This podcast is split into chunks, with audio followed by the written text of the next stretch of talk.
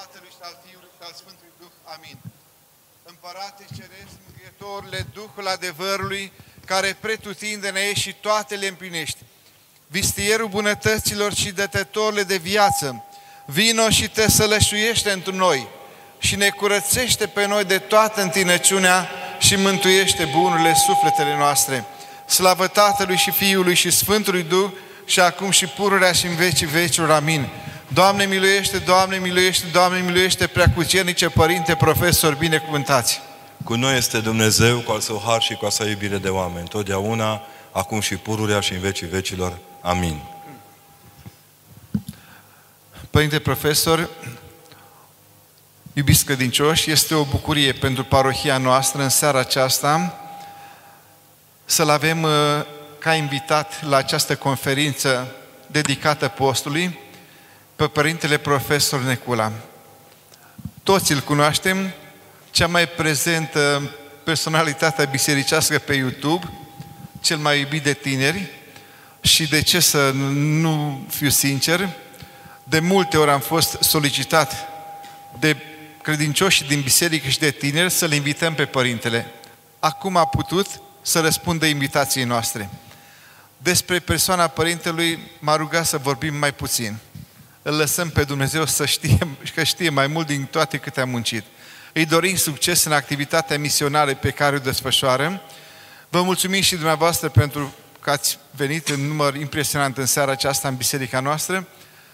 Vă rog să-l ascultați, să puneți la inimă cuvântul Părintelui Profesor și să-l invităm ori de câte ori are timp să mai vină și pe la biserică pe la noi. Vă rog să vă așezați. Să-mi cer scuze că stau și eu jos, n-am ce face. Deci că despre Dumnezeu nu se vorbește stând. E, uneori și așa.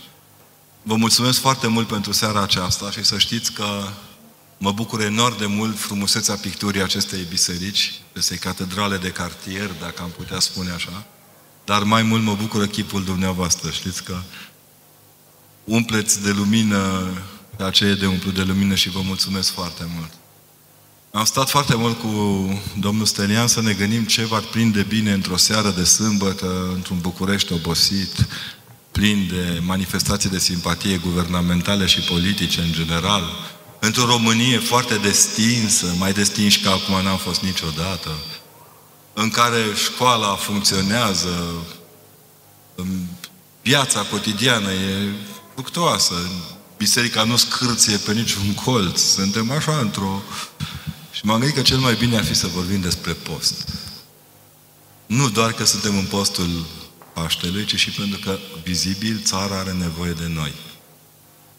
Noi nu suntem ostași ai armelor, ai grenadelor, al chipielor, al hărților.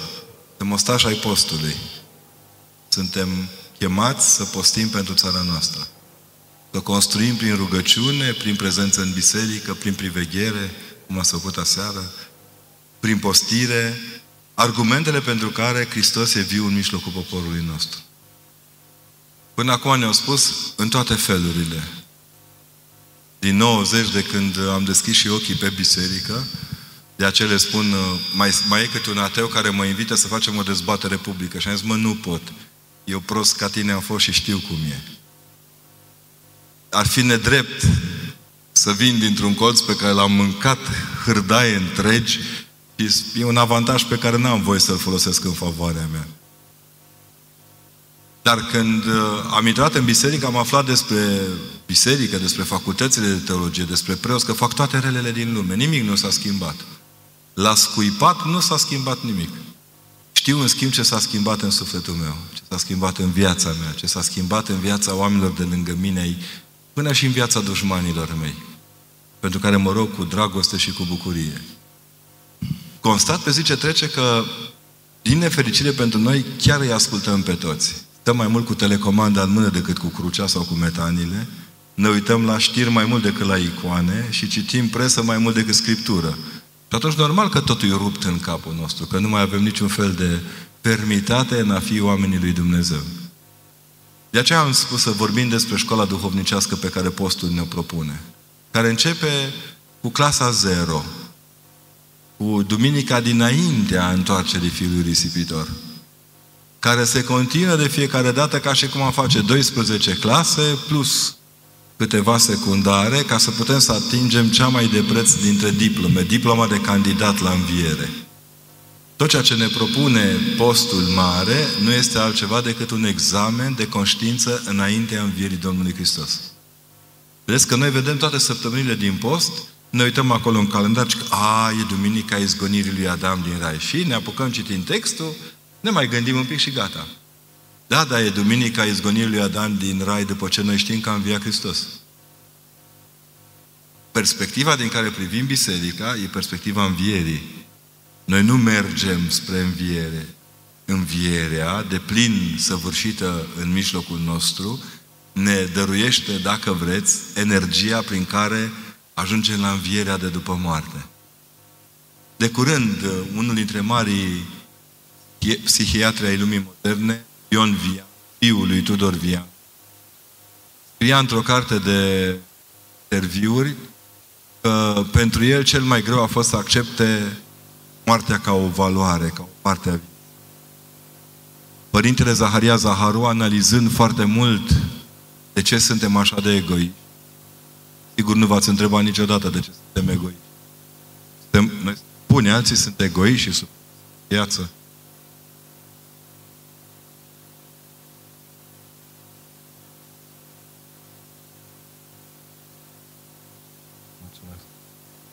Da? Da, o, perfect. Asta e din altă lume, că e fără fir. Alea cu fir m-au pus pe gânduri tot timpul. Deci am conștientizat că cea mai frumoasă definiție a nașterii egoismului noi n-am știut-o niciodată. De câteva zile citind una dintre cărțile frumoase ale Părintelui Zaharia, care este ucenic al Părintelui Sofronie de la Essex, aflu că, de fapt, egoismul nostru se naște din frica de moarte. Cu teama de moarte devenim strângători. Ne e frică de moarte și ne călcăm în picioare unul pe altul. Ne e frică pe moarte și dăm vina că dăm șpagă la medici. Da? Ne e frică de moarte și intrăm în școală peste profesori, peste învățători și le dăm lecții. Ne e frică de moarte și ne certăm în autobuz. Ne e frică de moarte și ne batem la coadă la taxiuri. Din frica asta de moarte se naște egoismul ăsta al nostru pur, care nu poate fi vindecat decât cu înviere. A fi creștin înseamnă, de fapt, a intra în școala învierii, iar a fi în școala învierii înseamnă, în primul rând, a crede că a înviat Hristos. Le povesteam studenților de la medicină veterinară, la curs, că undeva în urmă cu câțiva ani am auzit cea mai scurtă, mă ridic în picioare că nu vă văd și nu-mi place, să rămână, gata, mi-a revenit. Uh, i-am întrebat la un moment dat, le-am spus care e cea mai scurtă cateheză, cateheză despre înviere pe care am auzit-o vreodată în viața mea. Ne-am dus într-o inspecție la un profesor de religie, un părinte, simpatic ăsta foc. Era și primar, și popă, și directorul școlii. Păi dacă atâta ai, atâta clonez, n-aveai ce face. Dă un să iei atâtea personalități într-un sat. Numai România găsim miniștri din 24 în 24 de ore, dar în rest, în spațiul normal al României, nu e așa. Și la un moment dat ăsta intră în clasă și le zice copilor, Hristos a înviat. Și copilul adevărat a înviat. Vă spuse eu, mă? Atât aia a fost deschiderea lecției captație, benevolenție, program analitică. Nu, domne, Hristos a înviat, adevărat a înviat, vă spus eu, adică nu minți. Lucrurile sunt așa construite încât învierea ne însoțește în toate clipele, dar noi nu mai vedem. Uitați-vă cu câtă seninătate omul bolnav primește dimineața peste el. Oricât de greu i-ar fi noapte, oricât de dureroasă i-ar fi, când răsare soarele are o stare de bucurie în plus. E o zi, o nouă șansă, o nouă deschidere. Uitați-vă la copii bine, când merg la școală, nu mai văd dacă e dimineața sau seară. Să întrebați o dată pe copii dacă au ascultat vreo pasăre cântând de acasă până la școală dimineața. Când n-au doapele în urechi să asculte muzică, n-aud nimic decât test, test, examen, test. Inima bate în alt rit decât Hristos a înviat adevărat a înviat. Hristos a înviat adevărat a înviat. El normal așa trebuie să meargă la școală. Dacă a înviat Hristos, ce ni se poate întâmpla rău? Poate să fie învățătorul mai presus decât Dumnezeul nostru? Nu.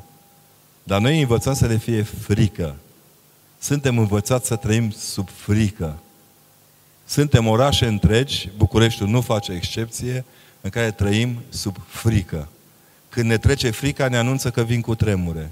Se rup șine, se dărâmă magazine, crește prețul la beteală, uh, scade prețul la ciocolata chineză, care noi nu mai mâncăm de mult, dar nu contează. Adică știri din astea care să ne absurdească viața. Școala Apostolului ne învață să înțelegem cărui Dumnezeu aparținem. Și în principiu să știți că aparținem lui Iisus Hristos, Dumnezeul cel înviat. Dacă ținem minte asta, restul nici nu mai contează. Contează enorm de mult cum ne raportăm la El, cum trăim cu El, cum ne creștem viața împreună cu El. Există un personaj, la momentul vinerii celei mari, dar el de, din joia mare începe să aibă probleme. El are de mult probleme de când e acceptat în, în echipă a apostolilor. Știți că toți apostolii, 11 din ei, sunt din Galileea neamurilor, sunt pescari, au meserii. Iuda e iscariotean, e din Iscariot, nu e o zonă din zonă.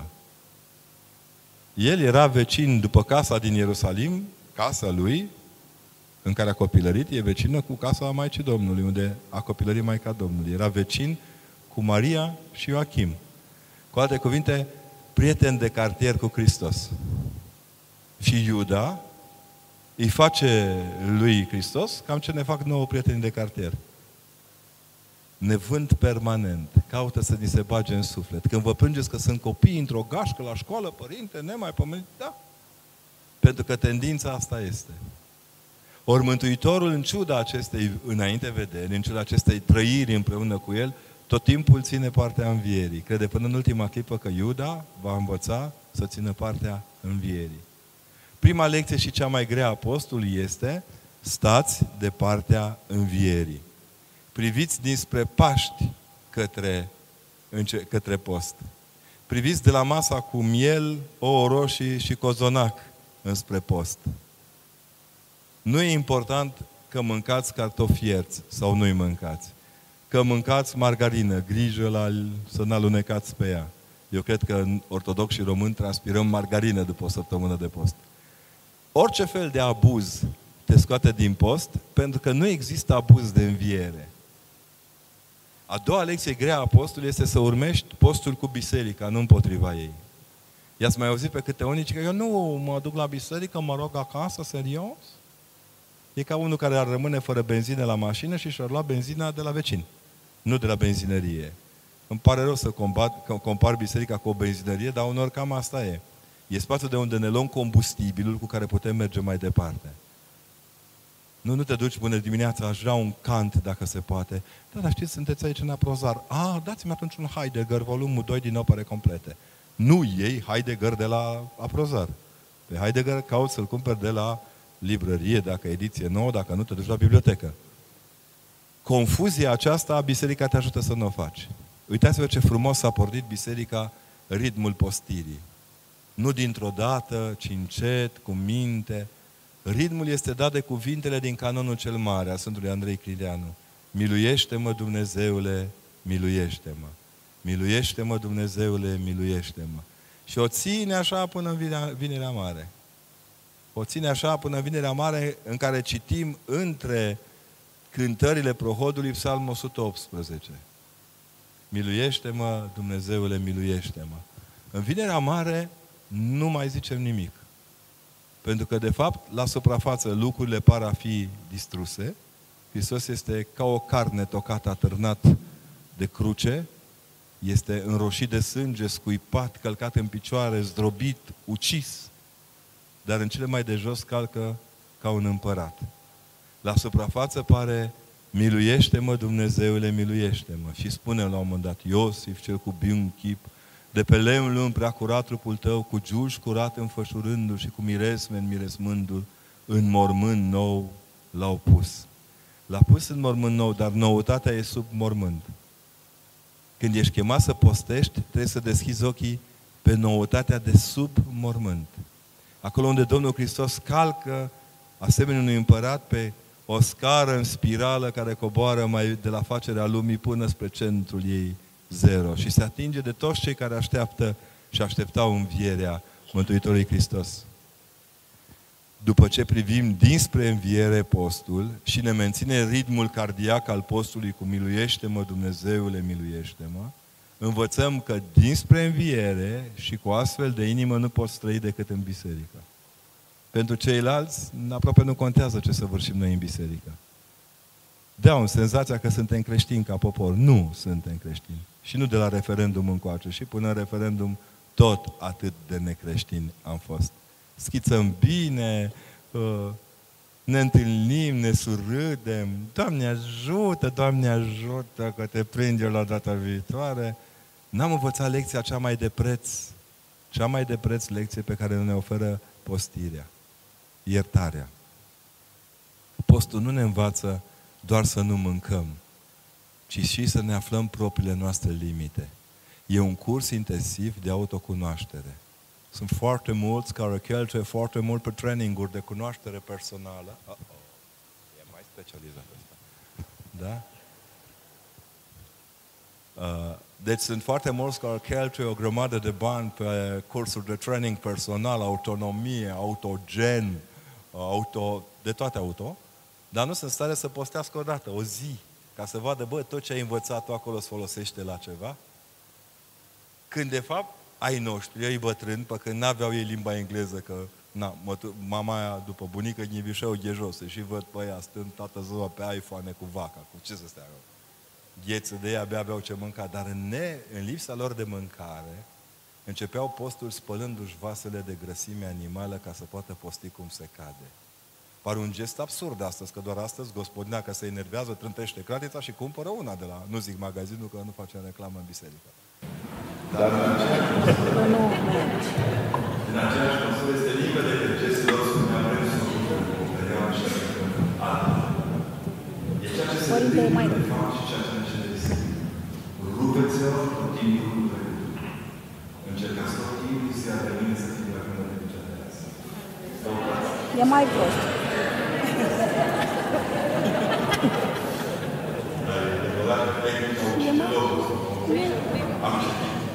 Primul părinte. Nu se aude. Poate mai bine. Gata, se aude. Nu. Se aude singur să Nu. Nu se aude. Nu. Primul microfon. Primul era bun. Prima dată. Deci.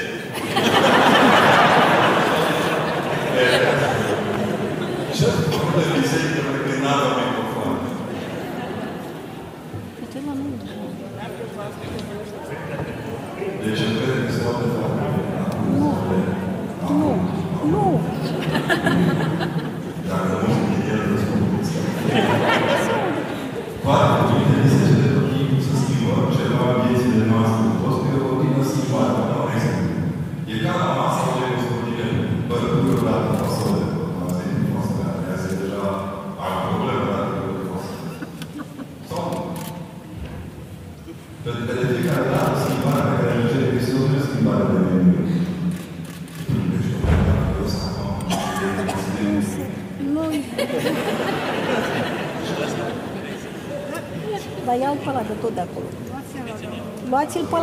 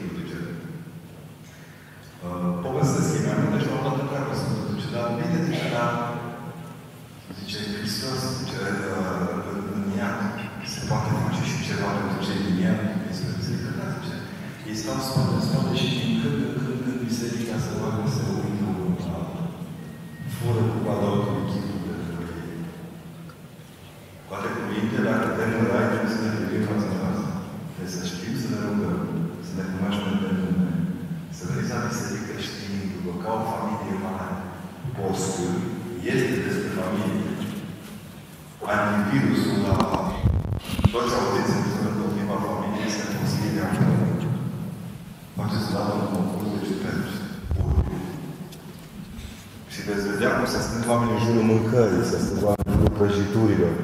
Noi avem la Sibiu o organizație care face întotdeauna concurs de prăjituri și toată lumea vine la biserică. În ziua aia avem dublă personalitate la biserică și văd că oamenii sunt mâncări. Ne place, nu ne place să le cunoaștem, toți suntem niște pofticioși. Uitați-vă la cum trece lumea pe lângă o covrigărie. Chiar dacă nu ți-ar de covrig, chiar dacă îți crește glicemia din cauza covrigilor, nu contează. Firea ta umană se bucură de mireasma aceasta. Nimeni nu se bucură de mireasma postului. Cum miroase postul? Fasole, a gogoșat în rățet, a ciuperci pe grătar. Observați? Viața noastră nu e făcută doar din lucrurile acestea, ci e făcută din mai mult. Iar mai mult și cea mai grea lecție a Apostolului este cunoașterea de sine. Când nu te cunoști pe tine, dai vina inclusiv sau mai ales pe Dumnezeu pentru toate ratările tale. Ca părintele acela care în vinerea mare se rugea el acolo în chilie și a găsit un ou de bibilică, sper că nu vă dau idei, a găsit un ou de bibilică și prăjea, îl fierbea la, îl fierbea la lumina candelei. Și stătea la acolo, dezmierda el acolo, postise tot postul, dar acum avea ispită la un om. Și apare seara, dar ce faci, părinte, aici? ce vine la mare? Părinte, nu eu, dracu m-a pus. La care dracu de după să vă fi serios, nici eu nu știam asta. Nu vă ascundeți de lucrurile pe care nu reușiți să le faceți cu liniște și cu pace în ceea ce aveți de făcut. Căpătați pacea pe care să faceți lucrurile. Nu dezarmați niciodată înaintea ispitelor și bucurați-vă că că vedeți lumea dinspre învierea Mântuitorului Hristos. Ca și cum ați sta pe cupola Sfântului Mormânt și v-ați uita până departe și ați vedea care este șansa omenirii prin Hristos, așezarea veșniciei. De aceea, într-un fel sau altul, școala cea mai bună pe care postul ne pune la dispoziție este școala pe care nu o absolvim decât după ce au pus ultima lopată de pământ pe noi. Nu tu diplome, nu tu puncte, nu, nu, nu tu premiu. E o școală simplă, e școala în care respirăm, școala în care trăim, școala în care iubim și urâm, școala în care ne bucurăm sau agonizăm, școala în care ne vedem, ne vorbim sau nu ne vedem și nu ne vorbim niciodată. E tot ceea ce trăim noi, dar dăruit lui Dumnezeu. M-a întrebat odată unul dintre părinții, nu mai zic nimic, a cedat nervos. Ah, nu a cedat nervos. Ne-am revenit. E, cred că e un șobolan care umblă dintre poate. Nu mă bag. Pe un părinte l-am întrebat odată, eu am fost martor la întrebare când o doamnă foarte orgolioasă l-a întrebat un părinte de duhovnicesc.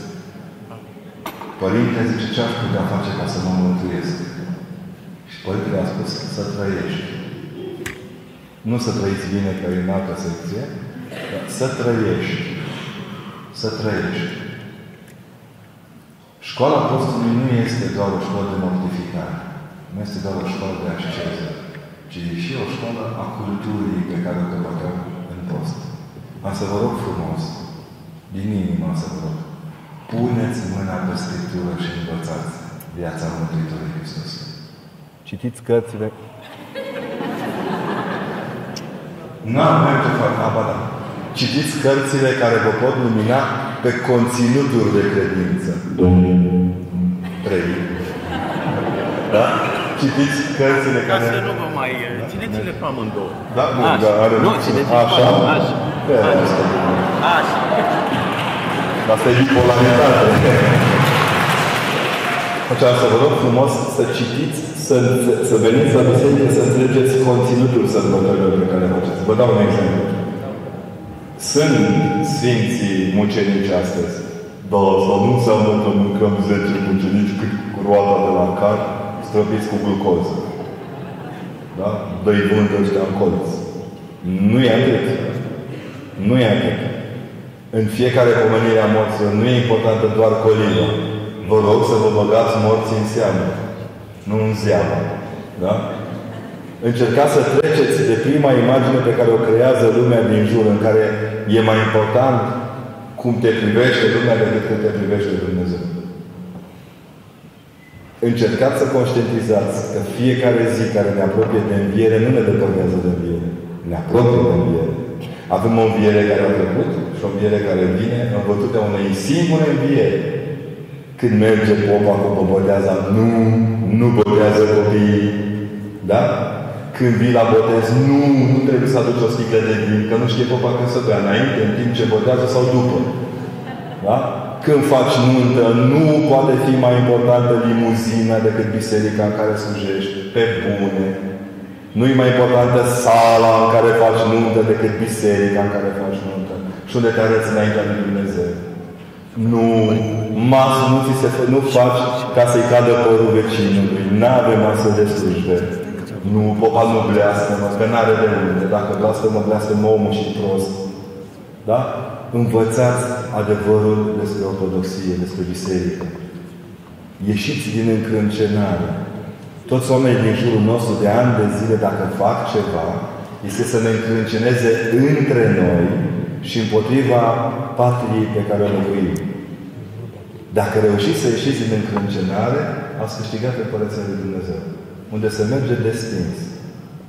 Tâlharul la Hoțomani de pe cruce nu vine să spună Mântuitorul Hristos uh, Doamne Iisuse Hristoase, Fiul lui Dumnezeu, am aflat din capitolul 2 de la Luca. Nu vine cu citate la Hristos. Vine cu cordialitatea omului pentru Hristos. Fiți oameni lui Dumnezeu. Stați lângă El. Nu e greu. E imposibil. Dar merită încercat. Toată lumea spune că pocăința e o chestiune de fracțiune de secunde. Și uite la târhalul la pe cruce. De parcă au luat 31, știi? Și tot timpul le spun, bă, oameni buni, ăsta are o istorie în spatele. Și cu istoria lui închei pretextul și ne apucăm să punem întrebări. Bine? Despre tâlharul acesta se povestește că în momentul în care Mântuitorul Hristos în brațele Maicii Domnului, avându-l pasnic pe dreptul Iosif, străbătea pustia Egiptului ca să se depăteze de cordialitatea lui Irod, de departe, după niște lune, dormeau 40 de hoți. Nu, nu e Alibaba, Alibaba a apărut 400 de ani mai încolo. Și la un moment dat, doi tâlhari erau crești. Unul la un capăt de tabără, celălalt la celălalt capăt de tabără, spre deosebire de asta, toți tâlharii dorm și noi fraierii ne păzim între noi. Unul dintre ei vede de departe venind frățând familie cu copilul în brațe și îi dă coate cineva. Fii atent, ai frumoasă de pică, o luăm, o vinde, foaie, ceva, facem. În târg în Alexandria și o așa femeie frumoasă, n-am mai văzut nimeni. Ăla nu așa rupă în moață de 5 metri, puștiul crăpăm de piatră pe meseria noastră. Și ne mai luăm și ceva bani pentru nobălușul pe care funcționează.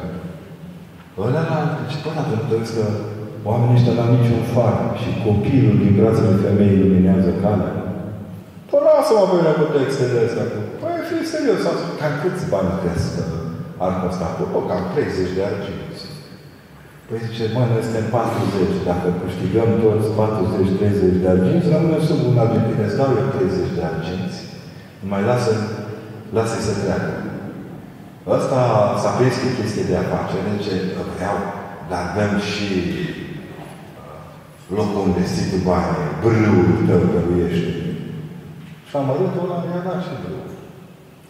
Părea că istoria s-a încheiat, doar că după 33 de ani, în penitenciarul din Ierusalim, cei doi tâlhari s-au întâlnit cu unul care era mai bătut decât ei, mai scuipat decât ei și vrea noaptea pe când Domnul Hristos era în temniță împreună cu ei, n-a făcut decât să, să le amintească despre momentul acesta. Tâlharul avea pocăința în memoria lui, gestul lui bun îl ajungea din urmă. Nu vă mințiți că mai apucăm pe patul de moarte să ne cerem iertare. Scria astăzi într-o carte mai impresionat foarte tare. Că pe patul de moarte, un om care toată viața lui încerca să se facă bine. Ce, Doamne, zice preotului, Părinte, cum să-i dau eu să lui Hristos când mă voi vedea cu El când îmi miroase gura nepocăință și a păcat. Ne spălăm pe dinți, ne băgăm implanturi, ne fac ăștia reclamă, toate, văzut cu fiecare pască de dinți ne spălăm mai bine decât cu alea anterioare. Toate se albesc mai tare cu albitoare. Tot e mai, mai. Luați-o de la capăt. Și încercați de fiecare dată să vă lăsați viața în mâna lui Dumnezeu. Când cânta Maria pe nase că îi mirosea fetei și lui gura flori, știa ce zice. Nu suntem decât niște oameni care ne antrenăm să intrăm în Împărăția lui Dumnezeu. Dacă ratăm antrenamentul de la sală, să nu vă închipuiți că pe pistă vom fi mai buni. Iar sala e aici. Aici sunt exerciții libere impuse. Stăm și ascultăm cum cântă. Știm că atunci când vorbim despre Hristos, e egal cu Tatăl și egal cu Duhul Sfânt și toți trei una sunt. Nu confundăm. Știm întotdeauna crezul, măcar o parte din el pe de rost. Nu confundăm lucrurile. Nu venim la popă să dea drumul la apă caldă. Nu? Ce părinte, nu puteți ruga că mi s-a păcat apa caldă și am o rugătură. Bă, ciclu, nu sunt instalator, eu sunt popa cu sticlă. Pentru apă caldă avem instalator. Pentru locul de muncă avem ajepisă, să mă rog ce fi pe acolo. Nu, nu confundăm lucrurile. Când le confundăm, nu este niciodată nimic. De aceea, cea mai de preț lecție a postului, în postire, este destinderea în conținuturi. Să învățăm destinși ai cui suntem. Când te treabă cineva de unde ești, îi zici locul și dacă închizi ochii, vezi locul de unde vii, cu cine ai stat de vorbă. Dacă te întreabă cineva cum ai învățat să scrii, aproape că știi numele învățătoarei, numele profesoarelor, știi toate astea. De ce ar fi altfel în raport cu Hristos? De ce? Doar din lene ne deranjează Hristos? E drept că deranjează, dar pe noi nu. De aceea vă doresc să postiți cu minte. Să postiți mai întâi cu capul și apoi cu toate celelalte organe din dotare. Și să nu vă temeți să fiți lui Hristos. Nu, nu ca să ne spământe a venit Hristos. Dacă vrea să ne spământe, apărea un uriaș ciclop, un ochi în vârful capului, care urla de două ori la vreme, vă dați seama ce a fi să apară în București unul de vreo șapte metri, opt și să urle la lume. Uliu! Mai tare ca sirena de la miliție. Da? Că de a fugim și ne temem.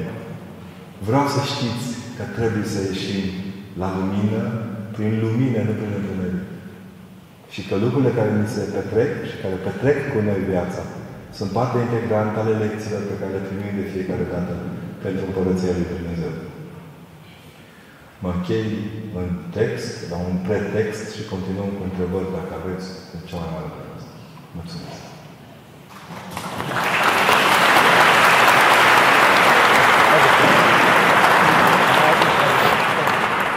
Părinte Profesor, vă mulțumim din suflet pentru această întâlnire înaintea începerii propriu-zis a Sfântului și Marelui Post, care pentru noi este ca o întâlnire pascală, ca o întâlnire din ziua sau în ziua de Paști, fiindcă, după cum vedeți, oamenii au venit, v-au așteptat și v-au întâmpinat cu toată bucuria. Pe Părintele Profesor, cum spunea și Părintele Paroc, nu e nevoie, nu e cazul să mai prezentăm. Doar atât, dacă vreți, am mai putea spune sau adăuga că noi, cred, creștinii, drept măritorii creștini, suntem chemați, între altele, să ne rugăm unii pentru alții. Eu unul vă sugerez și m-aș bucura dacă toți sau aproape toți cei de aici, de acum prezenți, în pomelnicul nostru, al sufletului și al inimii noastre, al familiei noastre, al comunității noastre, l-am adăugat, l-am include și pe Părintele Constantin. Bună afacere, place. Pentru că suntem toți impresionați, încântați de propovăduirea și mărturisirea Părintele, dar să știți că ea se face cu sacrificii, Părintele se expune, este și o jertfă și un efort la mijloc, sunt și unele riscuri. Mă simt, mă opresc, mă da, opresc aici. mă simt rece și pe masă acum. Fiindcă suntem, trăim în vremurile pe care le vedem și le știm cu toții și nu e ușor să mărturisești, să propovăduiești și mai ales să ai o conștiință, o purtare și o atitudine apologetică, misionară și mărturisitoare. Am vrea în partea a doua, dacă sunt și sunt convins că vor fi întrebări, să le adresați. Mai operativ, cred că ar fi pe calea scrisului, a biletelor și să le aduceți în față, fiindcă e greu de umblat cu microfoanele de colo până colo. Până una alta avem prima întrebare. Domnul Adrian. Să nu fie mai lungă întrebarea decât răspunsul, Abi. De fapt, o întrebare, două, să zic așa, legate de post. În primul rând, regimul alimentar, am înțeles, e doar a cincea parte a postului, Da. dintr-un post, fiindcă Sau a trebuie să șaptea, postim depinde. cu toate cele cinci simți. Eu așa am socotit, am citit în multe locuri. Da. Și a doua, am citit la un Sfânt Părinte, nu mai știu sau poate în prologe, ce postul și rugăciunea sunt ca două aripi care înalță sufletul spre Dumnezeu. O pasăre nu poate să zboare numai cu aripi. Deci aici trebuie să ținem de amândouă. Mulțumesc! Să rămână, mulțumesc de întrebarea răspuns așa. Să vă spun, pentru mine personal, eu nu împart în 5, în 7, în 3, eu am fost mai slab la matematică de la chimie fizică, la matematică. Eu am fost foarte șocat să constat în biserică că sunt oameni care, de exemplu, transmit oamenilor, acum a prins șapte lumânări, 13 de alea, 14 de alea, eu cu numerologia stau mai prost așa. Ce pot să vă spun este următorul lucru. Postitul e ca în iubire. Ori te trăznește din primul, ori te chinuie cu totul. La postit e o treabă foarte simplă. Trebuie să-ți pui sufletul la bătaie de dragul lui Hristos. Nu spune nimeni că cei care muncesc pe șantier, știți că era o poveste odată cu unul dintre patriarhii României pe care îl prăznuim anul acesta, întâlnit cu foarte mulți protopopi, preoți de ăștia de noștri, cu super vedete preoțești, la Cluj. Și în timp ce ei stăteau acolo la discuții, la cafea și mai picoteau în timp ce vorbeau lucruri duhovnicești, în stradă, la minus 12 grade, niște nipoveni dădeau cu barosul în, în ciment și cu târnăcopul și făceau un, un șanț.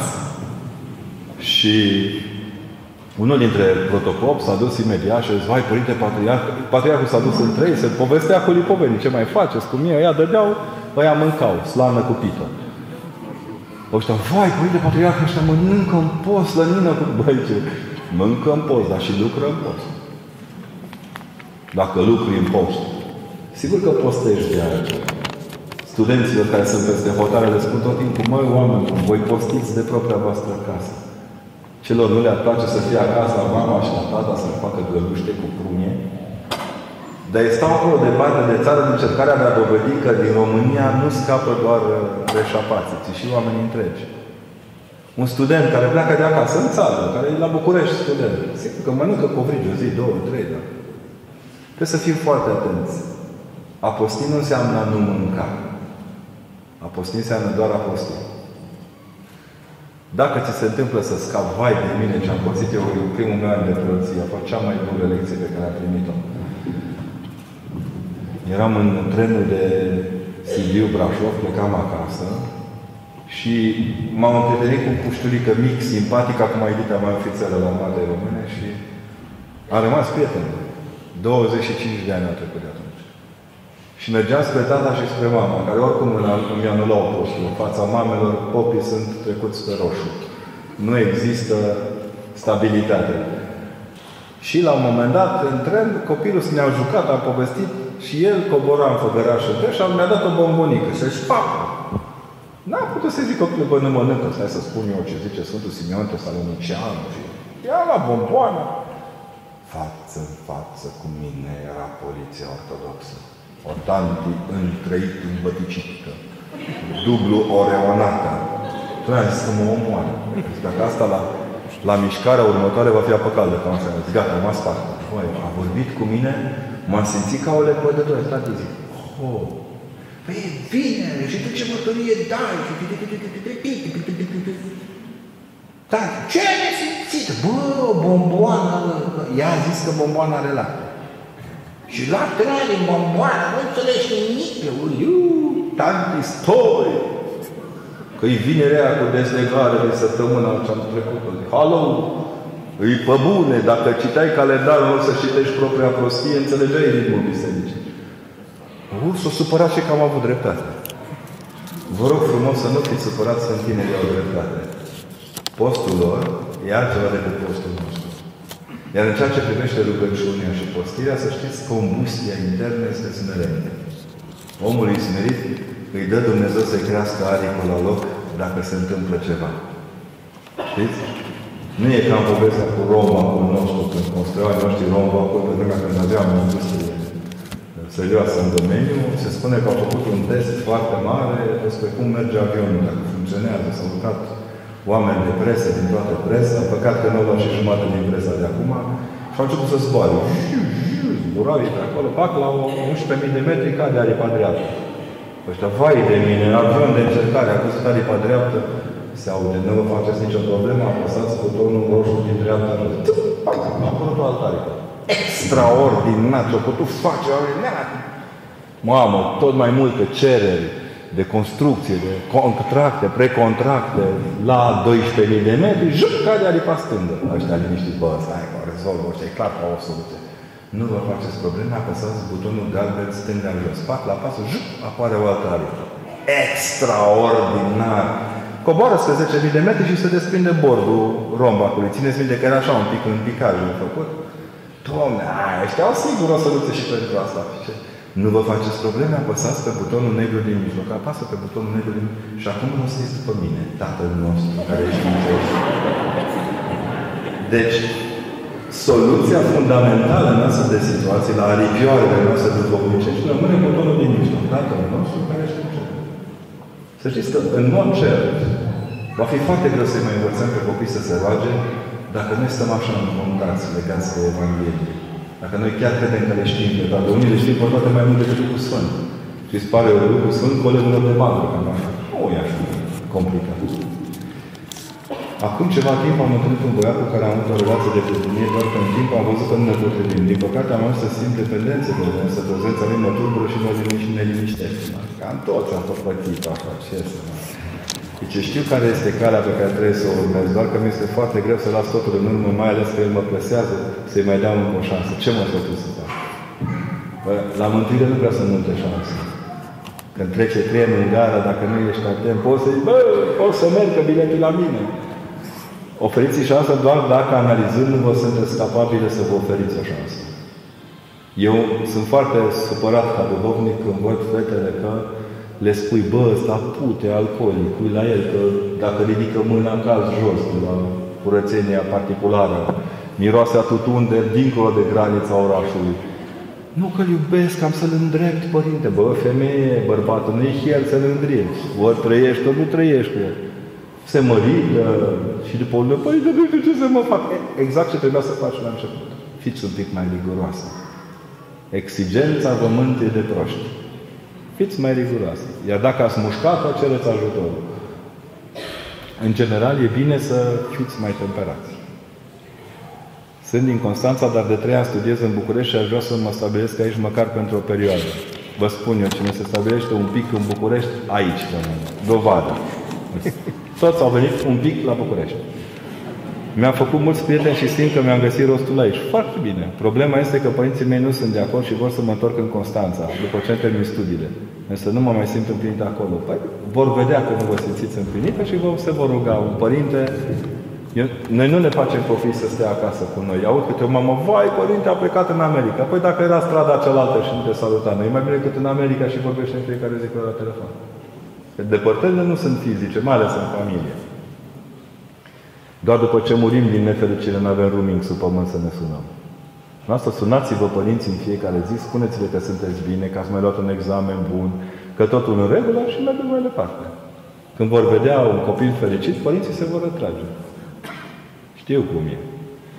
Ce putem face când avem stări de deznădejde, de teamă, tulburare sufletească, când suntem foarte mâhniți? Uite ce. Uite aici sau aici. Avem la ajutoare, dar noi mergem repede la farmacie. Dați-mi un somnolin, un da? Fără îndoială că trebuie să ajungem pe mâna unui specialist, dacă Doamne ferește se specializează deznădejdea în noi. Dar în principiu, prima chemare este către cei care ne iubesc cel mai tare. Știți pe cineva să vă iubească mai tare decât Hristos? Dacă nu, la ce mergeți la ceilalți? Că, în general, golurile astea din sufletul nostru sunt goluri de iubire. Izvorul iubirii rămâne Hristos. Credeți că preoții nu avem deznădejde? Mi-a zăzut moaca după referendum. Arăta ca unul gata să-și tragă un glonț în cap. Băi, m-am ofticat pe prostia noastră, m-am ofticat. Acum mi-a trecut cât de cât. A rămas o sechele. Ar fi trebuit să iau un punct de pastile. M-am dus la Hristos și ce n-am putut spune public, aș fi zis câteva public. Am zis la altar. Noi nu putem regenera decât nici pe Hristos. Și credeți-mă că am suficient de multă desteritate de psihoterapeut cât să vă spun că inclusiv când, apra, când aplici schema psihoterapeutică la dependenți de alcool, dependenți de droguri, dependenți de jocuri de noroc, aveți parolul meu de năr, pe tot Hristos face treaba. Tu te chinui, schimbi bujia, schimbi firele, dai prima nimic. Hristos e cu bateria, știți? La el e soluția. Nu vrem să recunoaștem întotdeauna, dar în mare parte acolo este limita aia pe care nu o vedem și nu putem să o stăpânim niciodată. Ce putem face dacă în post avem ispite foarte mari, chiar și din partea familiei, a celor apropiați ai noștri? Mama, dacă vă referiți la ispite de mâncare, luați, mâncați și apoi postiți. Mâncați mai puțin. Mie îmi place, mie îmi place foarte... Astăzi un prieten de-al meu care este profesor la facultatea, la o altă facultate decât cea veterinară, mi-a adus aminte. Eu am nimerit cu el în postul mare, când eram studenți amândoi la Padova. A, în zonă catolică puteam să-mi dau o dezlegare la ouă, lapte, că nu se întâmpla nimic. Îmi plăcea, avea un, nu mâncasem până atunci iaurt cu fructe. Nebunie curată. Eram diliman, dacă îmi dădeau toată ziua. și mă duceam la ea și ziceam, te rog eu mănâncă-l tu, că dacă mie rămâne, îl mănânc eu. Dați ce aveți, ce vă place mai mult la mâncare, dați-i celălalt. Să știți că postul are și sensul ăsta. Noi postim ca să adunăm mai mult un aliment pe care să-l dăm vecinului. Cât ați trecut strada sau coridorul să bate sau șătul vecină? Mi-a rămas niște fasole, să n-ai vrea să guști. Sau Uite, fasolea o mănânc eu, cârnatul ți-l dau, că am auzit că ești bolnav. Deși cârnatul la bolnav sună ca glonțul în cap. Da? Sau, deci când aveți ispita asta, uh, să vedeți ispita în facultăți. Când stau studenții și deschid, da, sunt în sesiune pe la începutul postului și deschid ușa, o închei la cea mai grea ușă din lume în timpul postului e ușa de la frigider. Nu știi codul, trebuie să spune nevasta cod, că altfel cine știe.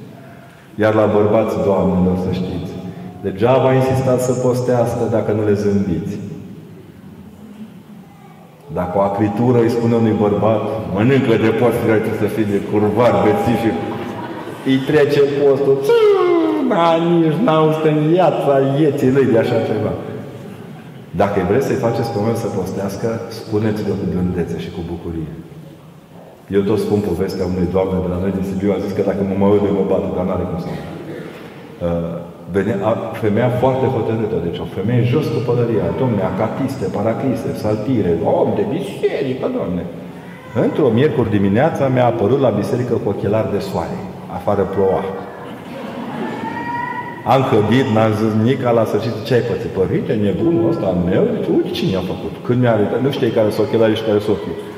Dar ce s-a făcut? Și uite, eu fost, eu muncit la fimiu acasă, o să facă, o muncit, am muncit la greu, zice, și au venit acasă și ce?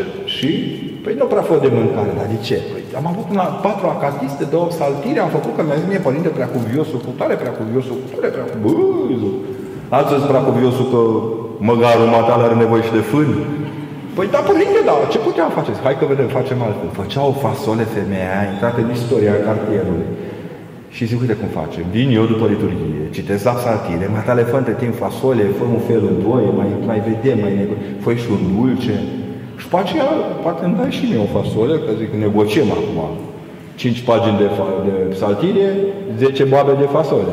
Au început să râdă, să a înțeles că sunt cu piciorul un pic ridicat să iau peste picior, dar a înțeles mesajul. Seara, sigur că la prânz am fost împreună, am pregătit de mâncare pe bune, le avea, le avea, era o gospodină jos cu pălăria, dar o furase mistic, asta. Și a doua seară, nenea era un tip de ăsta așa, militaros și foarte hotărât. Vineri dimineață mă trezesc pe la liturghie. De ce faci ce? Părinte dragă, nu știu dacă ești bun de popă, dar ai scos dracul din asta, domnule. Eu nu muream de rugăciune, eu muream de foame când veneam acasă. Nu râdeți. Eu zic să nu râdeți. Eu zic să vă mai gândiți. Da? Ce se poate face în situația când avem de-a face cu oamenii care învață pe alții că trebuie să fie smeriți, să-și iubească aproapele ei, nu-și respectă semenii? Mai nu înseamnă că nu spun adevărul. Deci când un îngânfat îți spune smerește-te, nu înseamnă că nu spune adevărul. Spune adevărul, doar că nu și demonstrează. Dar e problema lui, nu e problema dumneavoastră. Dacă, ne, mamă, măcar de a face tot ce spun alții. Ce putem face când vedem pe cineva făcând nereguli în biserică? În biserică pentru a ajuta să se îndrepte și să nu se mintească lumea. Aici, stăpâna bisericii aici. Domnișoara voastră. Da? Veniți, liniștiți, vă puneți în genunchi și vă rugați. Orice cuvânt împotriva unui om nu aduce cât un cuvânt în dreptul Maicii Domnului. Are ea stilul ei de a le pe toate. Acoperă cu acoperământul ei. Are treabă. Vă dați seama ce mi-a ieșit mie pe gură dacă aș vrea să fiu critic cu unora și altora? Ale o mamă, prefer să tac, să strâng din dinți. Mi-am pus și implanturi, că mi-au rupt vreo doi dinți. Da? Am strâns din dinți într-un studio și mi-a rupt dinții, ca să nu-i zic ăluia ce gândesc, pentru că nu contează ce gândesc eu, ci contează ce gândește Dumnezeu în raport cu momentul ăla. Și cred că Dumnezeu mi-a dat dreptatea iar. E mult mai bună tăcerea smerită și rugătoare oricărui cuvânt, oricât ar fi de smerit. Ce înseamnă a judeca aproapele? A face pe deșteptul cu el. Al pune în poziții, în situații care nu-i convin. Uh, de exemplu, dacă... Vă dau un exemplu. Că, uh, pentru mine e important că sunt trăirile mele. Eram tânăr student și am plecat cu actualul nostru mitropolit, cu înalt Sfințitul Laurențiu, la Brașov, la o slujbă. Și la liturghie a apărut o domnișoară, frumos, decent îmbrăcată, în negru, fusta 13 cm sub genunchi, cu batic pe cap în poziție regulamentară, doar că atunci când a dat pomennicul s-a văzut la mâna ei un inel. Un inel frumos, trebuie să recunosc și asta. Nene a început ghetul popă, avea popa în momentul la un moment de, de mare evlavie. Au făcut-o pe fata aia varză. Deci eu de la strană venea să sar din strană, zic, acum bat pe ăsta de rup. Că era la mine în cartier, știam bine unde lovesc. Mi-a fost mie rușine de reacția mea, dar după aceea mi-am dat seama că e mai grav ce face el. mai cu seamă când am auzit-o pe fată, zice, Părinte, iertați-mă, țineți minte, eu astăzi trebuia să am nunta. Da, și, și logodnicul meu a murit. E ultimul dar al logodnicului meu către mine. Oh, mie mi-a ieșit din cap de atunci să mai cert pe cineva în biserică. Mă, și ca, ca și cum n-ar fi fost totul făcut, au apărut în spate, m-am mutat în spate să mă răcoresc, femeia de serviciu, autoritate fundamentală în biserică, femeia de serviciu tocmai mopăia la doi tineri care intraseră în biserică, cred că aveau vreo 16 ani, frumoși amândoi, intraseră în biserică ținându-se de mână. Domne, ce-a fost la gura ei și a zis, bă, femeie, în afară că te oftici că ăștia să iubesc și pe dumneata nu te-a iubit nimeni niciodată, că ești, uite ce gură proastă ai, ce să te iubească? Să-ți spun, nu puteau intrându-se, intrând, să intre înăuntru ținându-se de picior. Au intrat de ce se pot ține. I-am luat pe copii și am plecat la o cafea. Asta nu e biserica despre care mi-au povestit mie părinții biserici. Sigur că m-am întors acolo să slujez după câțiva ani, vor roșu, slujba. Nu am căutat din ochi cei doi tineri. Știți că i-am găsit acolo? Auziseră că vine colegul lor care a fost la institut, sunt medici amândoi, când ne-am văzut am avut nodul în gât toată slujba. Cred că avem obligația ca biserică să învățăm că nu suntem judecătorii lumii. Suntem cei care primim răniți. Suntem un spital de urgență. Uitați-vă la noi. Aici chiar ar trebui să punem într-o pară. Hai să ne avem ca frați, toți suntem puțin luați.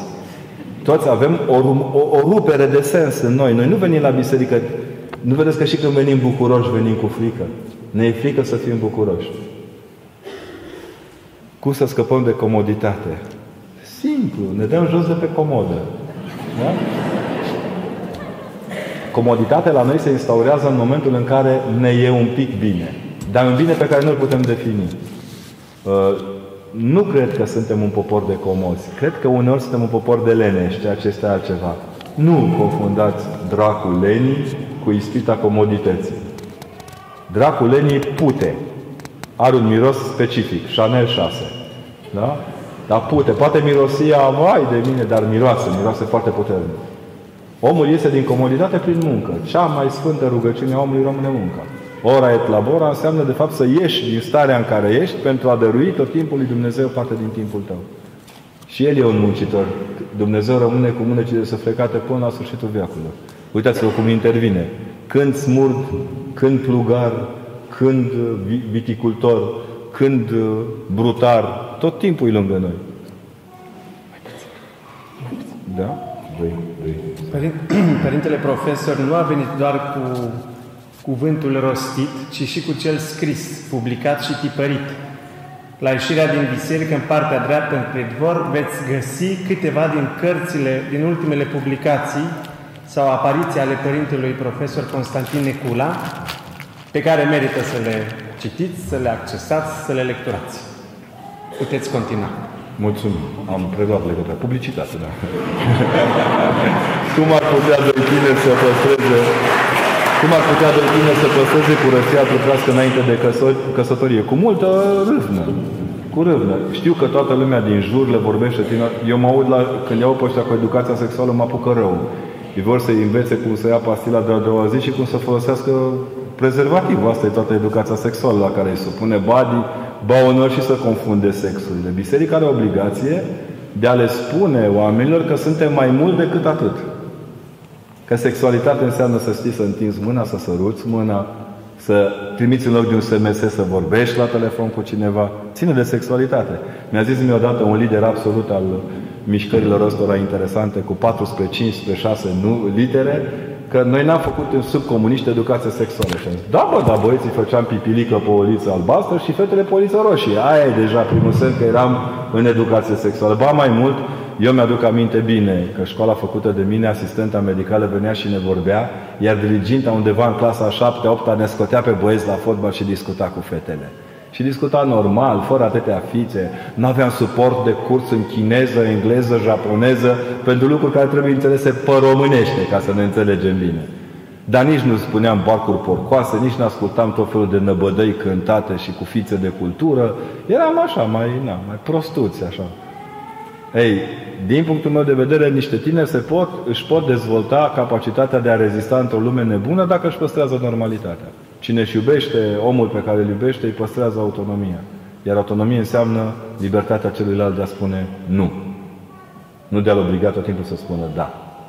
Și ce, ce părere aveți despre famili, familiile monoparentale? M-ați nebunit. M-au bătut la cap ăștia că biserica e împotriva familiei monoparentale.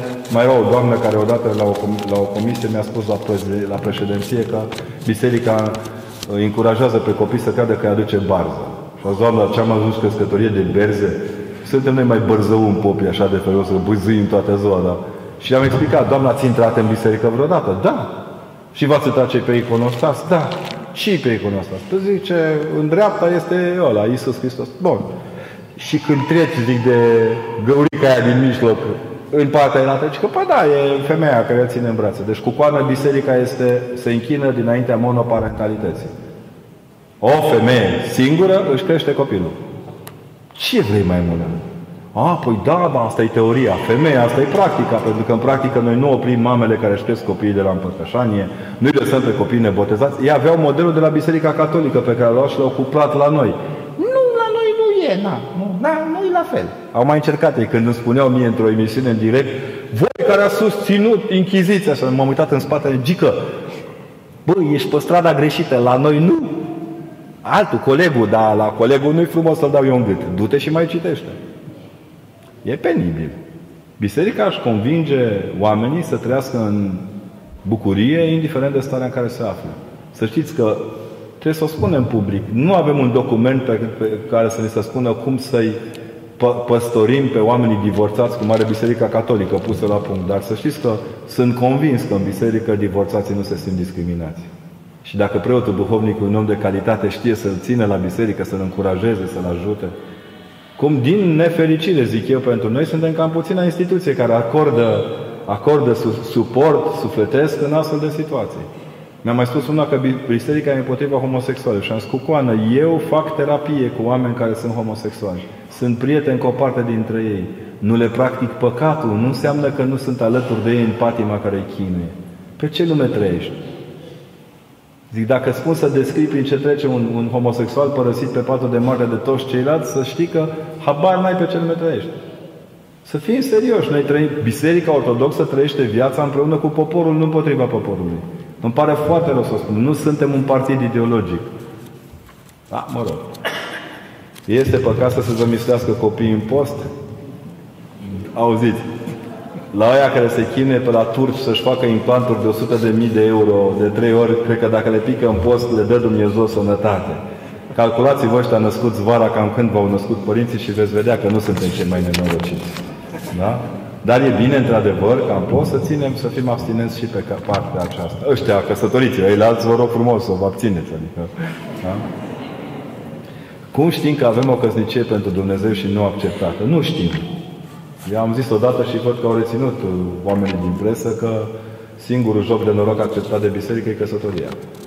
Da? E o loterie, trebuie să știm asta, dar o loterie cinstită. Adică dacă ești un om întreg la minte, te gândești care este viitorul, cum te vezi peste 20-30 de ani cu, cu respectivul. Nu, dacă vine un nene la 80 de ani și spune că se căsătorește cu o mirandolină de 20 și m-a întrebat, zice, de ce sunteți împotriva căsătoriei? Zic, moșu, mai bagă 10 ani la 80. 90. Ia bagă 20 plus 10, 30. Nu-ți spune nimic? Nu. Mai pune la 90 așa, prin absurd, încă 10. 100. Și la 30 mai pune 10. 40. Mă, o lași cam tânără, zic. Adică o lași fără, fără, fără orizont. Nu-s lucruri greu, dar dacă zipsește bunul simț, niciun alt simț nu te ajută. Știți? Cum trebuie să fie soția și soțul ideal într-o căsnicie? Aia, ce că mă căsnicie, mersul trenurilor, să știm la cât picăm toți. Cum suntem să fim sănătoși? Așa e, da? Deci soțul ideal este un bărbat sănătos care își iubește nevasta care este sănătoasă și ea. Cel mai greu este când unul dintre ei se îmbolnăvesc și abia atunci află cât de valoroasă e sănătatea. Soțul, sănă, so, soțul ideal este soțul care vine acasă la timp și nu vorbește prostii. Nu vine cu abureli. Dar nici nevasta nu trebuie să-l aburească prea tare. Lucrând foarte mult cu cei dependenți de alcool, eu constat că, mă, dependența asta nu se naște din nimic. Iar terapia Udi Ud Pecă Show la bărbat nu prea merge. Ciocănitoarele nu mântuiesc. Deci ideal nu există. Hristos n-a zis cu un roaba lui Dumnezeu ideală, cu robul lui Dumnezeu ideal în numele tău. A zis așa ceva, ba trecut cineva certificat de garanție la căsnicie? Când ne-am născut, ne-am născut unul cu certificat de garanție? Ce s-a născut persoana cu certificatul de care, în care spune nu. Oricum, soț și soție ideal sunt numai dincolo. N-ați remarcat că după ce mor soții și lasă doamnele văduve, ce băiat bun am avut el, deosebit. Vă rog, doamnelor, să vă veniți în fire. Soțul ideal există și înainte să moară, bine? Spuneți că îl iubiți în ciuda faptului că e prost. Se va bucura. Se va bucura. Pentru bărbați, idem, ibidem. Da? Cum să ne creștem copiii ca pentru Dumnezeu? Recomandați-ne niște cărți. Nu vă recomand nicio carte. Ieșiți de pe Google. Parenting-ul care a cuprins România face parte dintr-una dintre marile schizofrenii culturale. Știți cum să vă creșteți copiii? Cum v-au crescut părinții și bunicii la oaltă. Și dacă greșiți, luați-o de la capăt. Copiii oricum nu sunt poligonul nostru de încercare. Acum îi punem pe copii, are un an, îl duc la grădinița în limba germană ca să aibă un loc de muncă peste 20 de ani. Pe bune, eu zic să-l înveți arabă peste 20 de ani pentru Germania, că nu se știe. Nu se știe.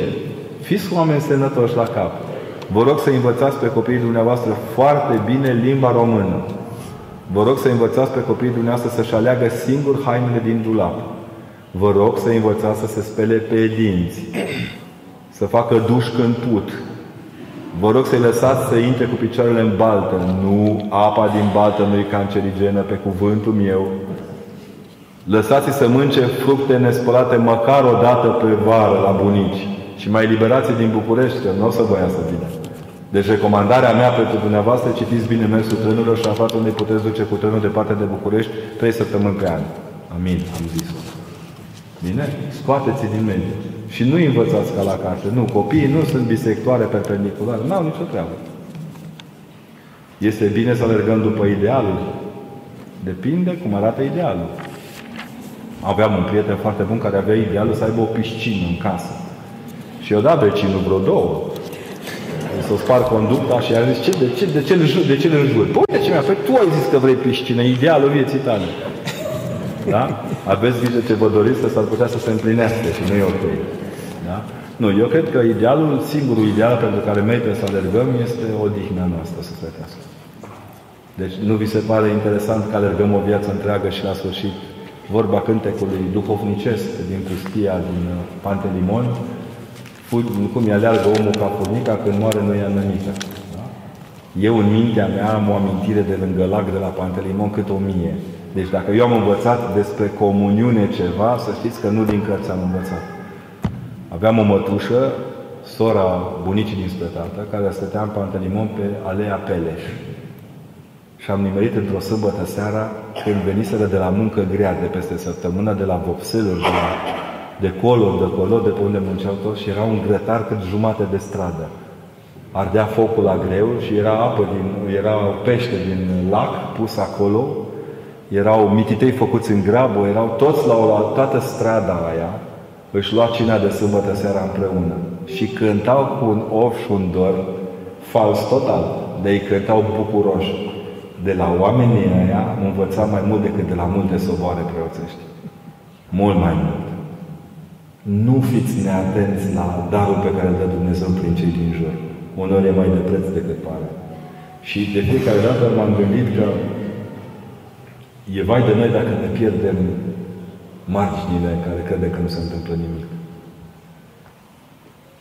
Cum mi-ajut fiul de 23 de ani dacă bea alcool foarte mult și își lovește partenerul? Trebuie să vă adresați cuiva care să fie atent la el. În primul rând, trebuie el vrea, să vrea să scape de alcool. Apropo de ideal, alcoolul aleargă după om, nu omul după alcool. Se ține scai, domnule. Omul e nevinovat. E nevinovat, dar alcoolul ăsta, domne, face ravagii. Oamenii fac ravagii cu alcoolul care consumă.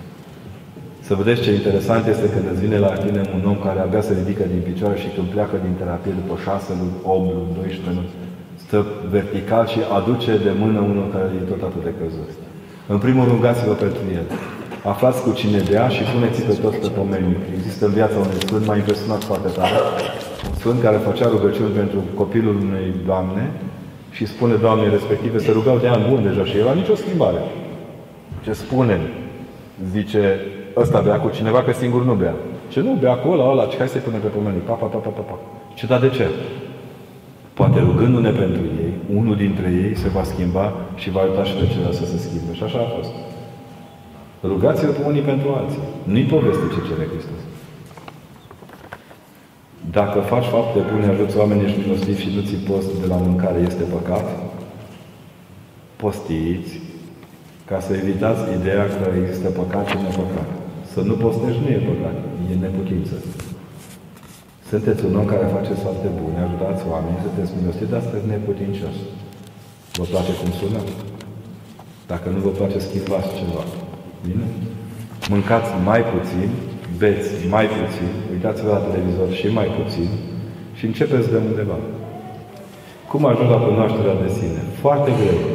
Foarte greu. Pentru că noi ne scăpăm nouă înșine. Deci știm totul despre vecine și nimic despre noi. Știm totul despre fotbal, nimic despre noi. Dacă întreb un tânăr despre formația nu știu care, sturul el are de rupe. Dacă întreb pe el ultima dată când a zis un tatăl nostru, nu-și mai aduce aminte. Pentru că tendința acum este centrifugă dinspre noi, spre ceilalți, ăilalți. Și să vă mai uitați la un lucru. Ținem prea mult la părerea celorlalți, mai mult decât la propria noastră părere. Deci cunoașterea de sine începe când contează pentru tine părerea ta, asumarea ta. Modul în care tu spui, da, Doamne, eu să merg înainte așa. Samuele, Samuele, în Vechiul Testament. Samuele, Samuele, ăla Nica, pe partea dată. Samuele, până aici sunt, Doamne, poruncește robul tău ascult. Asta înseamnă trezvia creștină. Deci cunoașterea de sine începe prin această trezvie. Aici sunt, Doamne, vezi ce poți face cu mine. Cum te detașezi de cele lumești, de tine, cum vezi esența lucrurilor? Lucrurile n-au esență. Terminologia nu mi se pare foarte fericită. Nu, lucrurile sunt lucruri. De-a nu poți zice. Îmi iubesc cârpătorul. L-am primit de la bunica și am mai de la cârpător de rugul. Tot toci pe el. Că nu pot spune fund de lemn în biserică, că sună prost. Tot toci pe el vine de Cârpătorul nu se folosește pentru închinare. Da? Vreau să alegeți să înțelegeți bine. Esența din lucru este modul în care Dumnezeu a pus lucrul la mâna noastră. Asta e singurul lucru care merită să-i dăm atenție. Lucrez la o firmă de pariuri sportive. Este păcat? N-ați jucat fotbal? Sau dacă jucați fotbal, să nu cumva să mai jucați acolo, că e delict deja, e penal. Da? Mă gândesc că e un câștig banii din nenorocirea altora. Nu speculați pe, pe o slăbiciune a lor. Măcar aveți conștiință și vă mulțumesc pentru mărturia asta, pentru că unii vând alcool și cred că fac bine țării. Nu? V-ați gândit vreodată din ce facem noi banii la PIB? La, să ne plătim bugetare, din vânzarea de alcool, din tot felul de lucruri duhovnicești. Amenzi. Amenzi, vânzare de arme, uh, pardon, asta n-am vrut să zic, uh, vânzare de bomboane, da? Deci avem un mod de a, de a strigă banii după noi și urlă din zidirile noastre, că nu sunt bani cinstiți. Cinstiți sau curați. Eu zic că e momentul să vă căutați ceva mai serios de lucru. Am un verișor dependent de jocul pe calculator. Cum îl pot ajuta? Nu prea pot. Să știți că eu sunt într-o mare dilemă de vreo 3-4 ani. Oamenii care depind de jocul de calculator trebuie scoși efectiv din priză. Cineva talentat din familie sau cineva pe care aveți încredere trebuie să stea de vorbă cu el, să explice mecanismul, dar în principiu ei nu prea stau de vorbă cu nimeni că le pierd, le pierd next level. Am văzut oameni murind în chestia asta în urmă cu ceva ani în puști dintr-un oraș din nordul țării, care avea sandwich montat acolo ca unde sunt florile, atent să nu piardă rândul la un joc, n-a mâncat o zi, n-a mâncat două, ai lui erau plecați la o nuntă și puși l-au descoperit, mort cu mâna întinsă către sandwich. N-a mai avut putere nici să-și tragă sandwich-ul pentru el. Nu-i glumă, din nefericire nu-i glumă. Sunt boli care trebuie tratate ca atare. Asta este realmente o boală. Gândiți-vă ce înseamnă neurologic. Tot flash-ul ăla și toată încărcarea cerebrală și veți, vă veți lămuri. Că noi de obicei avem grijă să închidem geame. Suntem singurul popor care suferim de trasul curentului. Numai România e bolnav de trasul curentului. Dar la calculatoare ne-am dorit toți, iPhone, toți. Nu? Îi vedem pe ăștia cum omoară pe stradă uitându-se la celular. Dar toți ne-am dorit să avem. Gândiți-vă acum, fără autostrăzi murim. Păi cu autostrăzi ce o să facem? Acolo trebuie și mai multă pertinență, și mai multă rigoare în ceea ce faci. Chiar nu existăm dacă nu folosim Facebook. Nu, eu exist, mi l-am închis, sunt așa de bucuros. Mi l-am închis de vreo lună și lumea crede că nu o să rezist. Eu mi-am spus că nu mă cunosc. Eu mă cunosc. Cum trebuie să țină un copil de 10 ani post? Zâmbind și uitându-se la desene animal mai puțin. Da? Și poate să pape și o plătită cu ciocolată. Copilul e în sală, da? Mă aude? Mă aude. Ăștia mici aud mai repede ca noi. Un copil trebuie să țină post la 10 ani cu ajutor din partea părinților. Sigur că ciocolata nu e de post. Dar asta nu știe nimeni în afară de părinți. Copilul trebuie ajutat să postească cu bucurie. Și duhovnicul, care e un duhovnic bun, îl face pe copil să se bucure de postit, că îl împărtășește în fiecare duminică. Deci dacă vrei să postezi bine, vii la Părintele și în fiecare duminică ia trupul și sângele lui Hristos, cel care te și ajută să postești. Și când mergi cu sandwich la școală și îl vezi pe colegul tău de bancă că n-are ce mânca, rupe ceva de sandwich și dă că nu o să te certe mama, sper. Da? Și dacă ai un măr aia pe jumătate și dă-i ălălalt care n-are, chiar dacă miroase urât, și chiar dacă e cel mai rău din clasă, du-te și dă-i o jumătate de măr. Bine? Că Hristos are nevoie de oameni, nu de postitori împăiați. Am avut multe dezamăgiri în viață. Mi-am, mi scris un bilet al Există fericire în această viață sau fericirea va exista doar după ce ne mântuim? Să ne lămurim. Fericirea pe care o trăim în viață este o fericire limitată de propria viață. Fericirea pe care o trăim în Împărăția lui Dumnezeu nu mai e limitată de nimic. Deci, eu cred că trăim și fericirea noastră limitată. Vă aduceți aminte ce fericiți am fost când a luat steaua cupa Champions League? Am ieșit pe stradă, domnule, fracțiuni de secundă. Ce Românie frumoasă e noastră. Ce frumos am fost în decembrie 89. Și ce triști și ce alterați sufletește suntem acum. Ce ziceți dacă ni s-ar cere să ieșim iarăși pe stradă să luptăm pentru idealurile noastre în facem? Nu, pentru că am transformat ieșitul în stradă într-un soi de... Aici este marea greșeală. Când transformi în terchea berchea toate întâlnirile, pierzi din esența lucrurilor. Știți ce m-a impresionat foarte tare? Un părinte pe care îl cunosc foarte bine și care de la începutul crizelor majore legate de justiție a fost judecător la viața lui. Și de la începutul acestor probleme majore din România a postit în continuu. Și este singurul meu mod de a-mi ajuta țara. Și e fericit. Un om care e fericit că își ajută țara. Poți să faci dragoste în post? Încercați dacă vă iese. Care aveți cu cine vă doresc succes. Vorbim de dragoste, nu de altele, da? A, sper că nu vă referiți la sex acum. Puteți face dragoste când vreți, că doar nu stă popa cu mitraliera la capul patului. Numai proști ăștia de la televiziune cred că noi acum trecem cu taburile pe șartel ce spune. Care va asculta, vom pușcăm cu un glonț. Nu va asculta cu două glonțe. Ce, ce vine preotul în casă să vadă dacă vă puneți lapte în cafea sau nu. Astea sunt prostii. E propria noastră conștiință. Ia vedeți. Se consideră păcat dacă îți faci plăcere singur? Da. Da, pentru că se cheamă abuz în serviciu.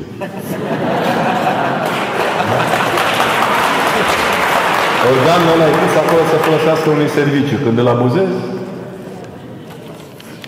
cum îmi dau seama că persoana de lângă mine este persoana potrivită pentru a lega o prietenie serioasă?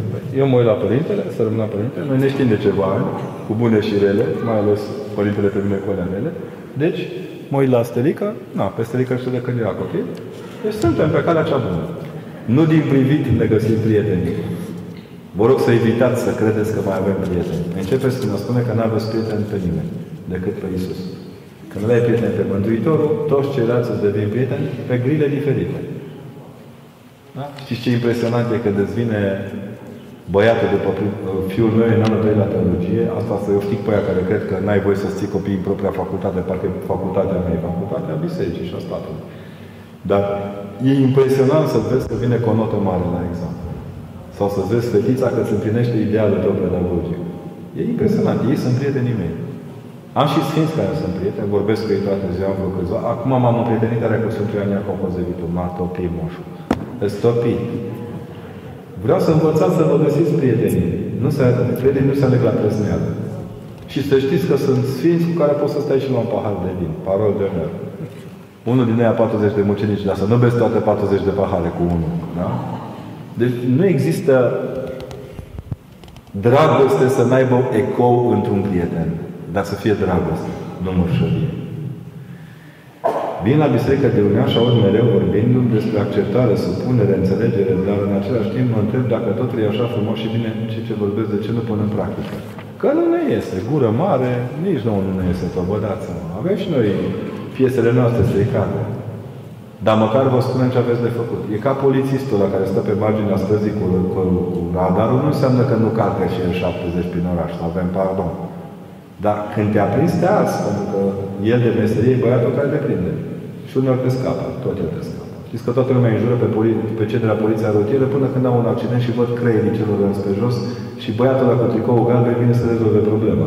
Știți? Deci vreau să înțelegeți bine. În biserică veți auzi ceea ce aveți de făcut.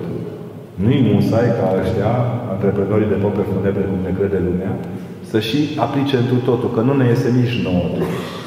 Dar măcar încercăm. Nu lăsați fără încercare niciun cuvânt care vă este transmis. Am două fete mici încă. Cum aș putea să le duc să învăț să nu facă nicio întrerupere de sarcină? Doamne, lasă-le că sunt prea mici. Oh, alo, matale învață să facă tocană, să-și spele ciorapii. Bine, lasă-le să se machieze din când în când, nu fi fiară apocaliptică cu ele. Ui, direct la întreruperea de sarcină. Ghetele de ele nici nu au ieșit din bancă. Vai, vai, vai. Și cum am putea să-mi convinc al treilea bărbat, bărbatul să facem al treilea copil? Doamne, asta e chiar treaba dumneavoastră, nu, nu ne putem băga. Ca biserică, chiar atât nu putem merge atât de departe. Dar sunt convins că aveți, aveți suficient de mult tact încât să-l convingeți. Bărbații nu sunt greu de convins. Nu, nu. Bărbații nu sunt greu de convins. Dar dacă e mințit. Deci stați cu minte, rugați-vă și povestiți iar fetele lăsați-le în pace, sunt copii. Un pacient cu accident vascular care acum este în recuperare poate lua gheaz normale tot timpul, dacă am putea să-i dăm un vene al dar nu putem, Doamne ferește. Duhovnicul a, a spus că poate lua chiar dacă ajunge, că, că poate lua doar dacă ajungează. Doamnă, să-i transmiteți duhovnicului salutările noastre. Bine? Un bolnav cu AVC este un om cu un pas în lumea a gheazmei mari. Acolo unde toată apa, știți că în rai toată apa e numai gheață mare. Am impresia că duhovnicul se oftică că el mai trebuie să păstreze niște reguli. Nu, părerea mea personală, poate că greșesc, dacă greșesc, nu. Dar părerea mea personală că nici nu se pune problema să nu poată lua gheață Are răbdarea limită. Da, răbdarea femeii este limitată de răbdarea bărbatului. Care, care e limita prostiei? Idei. Cum să facem să atragem adolescenții mai mult la biserică, fără să-i obligăm? E greu. Nu o să putem monta niște... Uh, uh, cum se cheamă? Niște... Nu, nu avem ce monta în biserică. Să-i putem atrage. Nu putem să facem stripteze să se schimbe pe aici. În afară de Maria Egipteancă, nu avem altă stripteze în Silaxar, da? Nu avem ce să le facem, ce să facem. Am încercat cu Ito să le arătăm că știm să cântăm și compact B. A transmis Trinitas un compact B să leșine toți acolo. Dar eu sunt conștient că Biserica a făcut pași foarte mari către tine. Problema e că tinerii noștri nu fac pași spre nimic. Nici spre școală, nici spre familie. Sunt lehămițiți. Și lehămițiți pentru că tot timpul le oferim, știți, e ca la calculator. Când îi dai prea multe comenzi, se blochează. Așa și tinerii, un pic blocați, prea multe comenzi. Dar nu vă temeți că vin tineri în biserică. Cum ne împărțim între familie și carieră? Avem și familie. Cariera se termină, familia never ever. Și la carieră, dacă vii de unul deștept așa, că ați văzut că ei nici nu sunt numiți politici în carierele noastre, nici unii, dar dacă vine unul și parchează greșit și va lovit, tot la familie trebuie să mergeți. Golful salvării carierei este familia. Cariera nu salvează familia, dar familia, familia salvează tot timpul cariera. Vă doresc succes. Bine? De ce să-mi păstrez fecioria până la căsătorie? Ce să faci cu ea? Să o crep, să o dai la câini? Ce da? Ține, drag, acolo. Fecioria, când prindeți fecioria, să întrebați de ce. Da? E absurd, adică cum se face o nuntă creștină? Da, ar mai fi o soluție. În urmă cu câțiva ani predam la un liceu și le povesteam că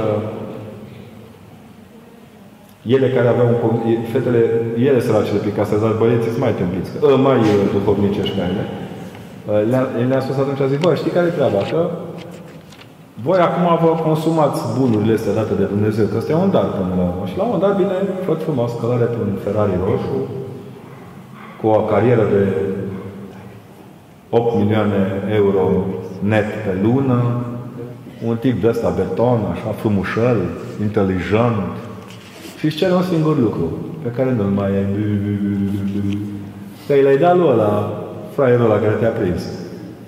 Și atunci, vai părinte, vai părinte, lucrurile cu adevărat importante cresc în, în contexte importante. Cum se face o nuntă creștină? Nu. Bărbat cu femeie. Încă. Da? Cum să facem o nuntă creștină? Că există o limită. Dacă e sigur că e bine să nu se bea, că e bine să nu se joace. Dar să știți că dacă unii nu joacă, nu înseamnă că nu-i joacă dracu și pe ei. Sunt câțiva care la mine la nuntă nu s-a băut. Bine. Și el e divorțat. Adică nunta îi privește pe miri. Vreau să înțelegeți bine asta. Să le transmiteți tinerilor din familie că biserica îi așteaptă pe ei la biserică. Nu nașii, nu neamurile, nu pilele, nu relațiile. Câte unul a venit, o doamnă a venit la mine să mă bată într-o zi, că i-a îngrăbit fata la măritat. Mai aveau trei ani până să ocupe o sală pe în care vroiau ei să facă nunta, aveau, vroiau o rochie cu perle răsucite și cu și și și. Nunta nu-i sindrofie de păcate. Nunta este împlinirea iubirii în celălalt. Și am zis cu coană. Vrei să-ți mărim fata mireasă sau curvă, ca să ne lămurim? Vai, părinte! Păi atunci ce-mi spui tu mie? Crezi că aia trei ani de zile va sta cu asta să bea ceai în fiecare zi? S-a mai și mutat cu el. Că e o modă acum. Se mută împreună și sigur mănâncă numai cu brici brașoveni și ceai. Să fim serioși. Să fim serioși. Cum știu care este voia lui Dumnezeu în viața mea? Păi dacă îl întrebați, vă spune. Dar întrebați-l așa ușurel, nu luați stare. Dumnezeule, care-i treaba mea ușurel? Că nu răspunde la strâns de gât. L-am întrebat și mi-a zis că nu-i place. Oh, Doamne! Da? Așa. Părinte, cum putem ajuta o femeie săracă în cunoștință datorită unui diagnostic de retard mental să ajungă la Sfânta Împărtășanie? Păi, a să vă povestesc o poveste. Sora mea este învățătoare de profesie și de vocație prima ei clasă a avut întâlnirea după câțiva ani buni de nici mai zic că ți sunt că mi se face mie rău. Eu îi cunosc de când erau în bancă pe copiii ăștia. Acum ajungi sobri bărbați și distinse doamne. Mulți dintre ei oameni foarte așezați. Și la un moment dat, între ei se strecoară la masa de întâlnire una dintre fete care a intrat în clasa lor în clasa a doua după ce căzuse de pe scară în cap și avea un retard datorită acestui șoc dar care, datorită prezenței de spirit a sorei mele și a colegialității colegilor săi, a terminat 8 clase, ba chiar 10 clase, și cu efortul tuturor celor din jur, a avansat cât a putut ea. Când i s-a terminat clasa 10 cum era pe vremea cealaltă la treapta a doua, s-a odihnit și a luat un loc de muncă și cinci copii are. Ceilalți au câte unul. Au unul că nu au putut face jumate. Dar unul, sigur că sunt oameni cu case, cu de toate astea, cinci copii și n-avea dinți în gură. Râdeau ăștia să moară. Dar, la întâlnire a venit cu o cutie de bomboane și cu flori pentru doamna. Ăștia și-au dat coate unul la altul, bă, ce facem? Hai să o ajutăm cu tare. Și una că au strâns niște bănuți și au zis soră mie, ce doamna, dați dumneavoastră că de la noi n-ar primi. Și am zis soră mie, abia acum clasa ta a terminat clasa 4. S-a dovedit că e învățat bine. Vreau să vă spun că niciodată, în nicio situație, persoanele care au un retard mental, dovedit medical și care nu ține de evoluția lor, nu au probleme cu împărtășania. Eu am slujit în câteva luni bune într-un spital psihiatric. M-am simțit mai în siguranță decât în multe întâlniri din oraș. Nu mai spun că într-o vreme, pe când înlocuiam la Turcen pe preotul de acolo, directoarea Spitalului de Psihiatrie cu boli grave m-a rugat frumos să mă duc să le dau măcar anafură celor bolnavi de acolo în uh, sâmbătă mare. Am sfințit special niște coșuri pentru ei și m-am dus. Cel mai tare Tatăl nostru pe care am auzit vreodată în viața mea l-au rostit oamenii disperați după Dumnezeu. Noi plictisit. Dacă ne aprinde radarul în biserică, jumătate din noi rămâne fără carne de creștin. Ăia, exact ca Ștefan Iordache în cel mai iubit dintre pământeni. Tatăl nostru! Știți cum strigau? Deci mi-a căzut sufletul. M-am rușinat eu de ei. La sfârșit, sigur că s-au înghiontit, au, dar mâncau pâine toți cei de acolo, care erau extrem de bolnavi, extrem de bolnavi, toți s-au așezat pe, să fi văzut, oameni pe care nu-i puteau ține câteodată 2-3 asistenți. Stăteau cu minți pe bănci și mâncau pâinea lui Dumnezeu. Deci aduceți-o că eu bănuiesc că sunt destui oameni să vă ajute la... Asta e partea În familia mea, doi copii, băieți de 4 și 9, cu doi părinți ce nu comunică destul de armonios cu ei și între ei. Nu. No. Locuiți în București, ar fi culmea să puteți face mai mult. Către ce să-și îndrepte atenția mama în educația copilului lui? Povestiți cu băieții, oricum mai lăsați un pic că i-ați marsupiat cu totul. Nu-i sufocați. Știți că în pilda întoarcerii fiului risipitor, imaginea asta a tatălui ar trebui să ne pună pe gânduri. Mama lipsește din pildă. Lipsește. Elementul maternal lipsește din pildă. Dar uitați-vă la tatăl. Tatăl este primul om care te ia în serios când te naști.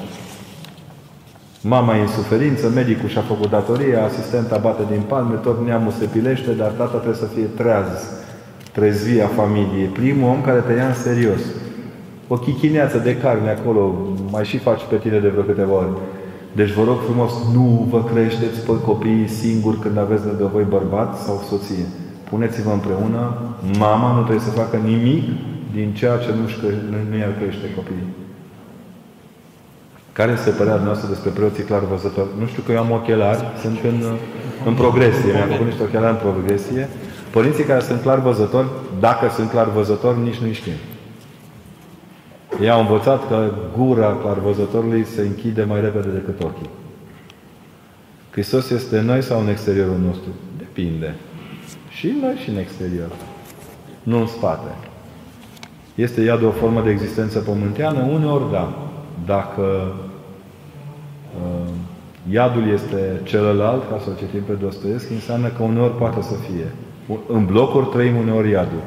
Aduceți-vă aminte cum vă vorbiți, că tipul de la 13, tipa de la 22, aia de la etajul 4, noi nu mai știm pe nume. Unde nu e nume, nu e pomenire. Unde nu e pomenire, e iadul. Este iadul o formă de existență virtuală după trecerea în neființă? Noi nu trecem în neființă. Scoateți-vă șurubelul din cap.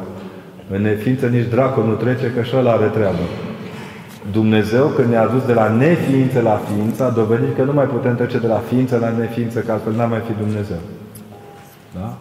Dumnezeu ți așa, vă mult așa, mai dă, mai dă. Că acolo mă lăuda și iar mă simțeam rece. Care sunt păcatele care opresc în mod categoric o persoană de la Sfânta Împărtășanie? Toate păcatele nepocăite. Știți, a venit odată la mine cineva și mi-a povestit ce viață tumultoasă ducea și o întreb, mă pune bâzul să o întreb ce îți pare rău. Nu, părinte, așa bine a fost. Nu. No. Dezleagă-o pe aia dacă poți. Deci cele mai grele păcate sunt cele pe care nu le păcăim. Ca aia care întreba pe Părintele Teofil. Părinte Teofil, ce? Prostia e un păcat? Nu, dragă. Prostia e un năcaz. Nu fiți necăjiți. Da? Terminat? Dacă un băiat nu a primit iubire din partea mamei, el ieri fuză să o ierte, pedepsește femeile din viața lui doar că nu uită în iubirea mamei și asta cu era Freud, nu l-am văzut pe aici pictat. Părinte, să băgați un Freud, un Adler, ceva. Să știți că ne-am, ne-am îmbuxit de psihoterapie. Nu e chiar așa.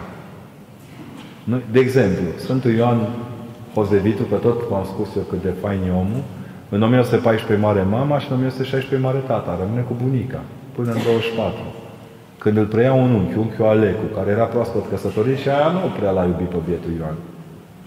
Nimic din ceea ce a făcut Sfântul Ioan n-a vădit că n-a avut părinți și că l-a urât unchiul Alecu. Terminați, astea sunt din alte cărți. Sunt zeci de bărbați care nu au avut parte de iubirea lor și își iubesc soția și copiii tocmai ca să echilibreze.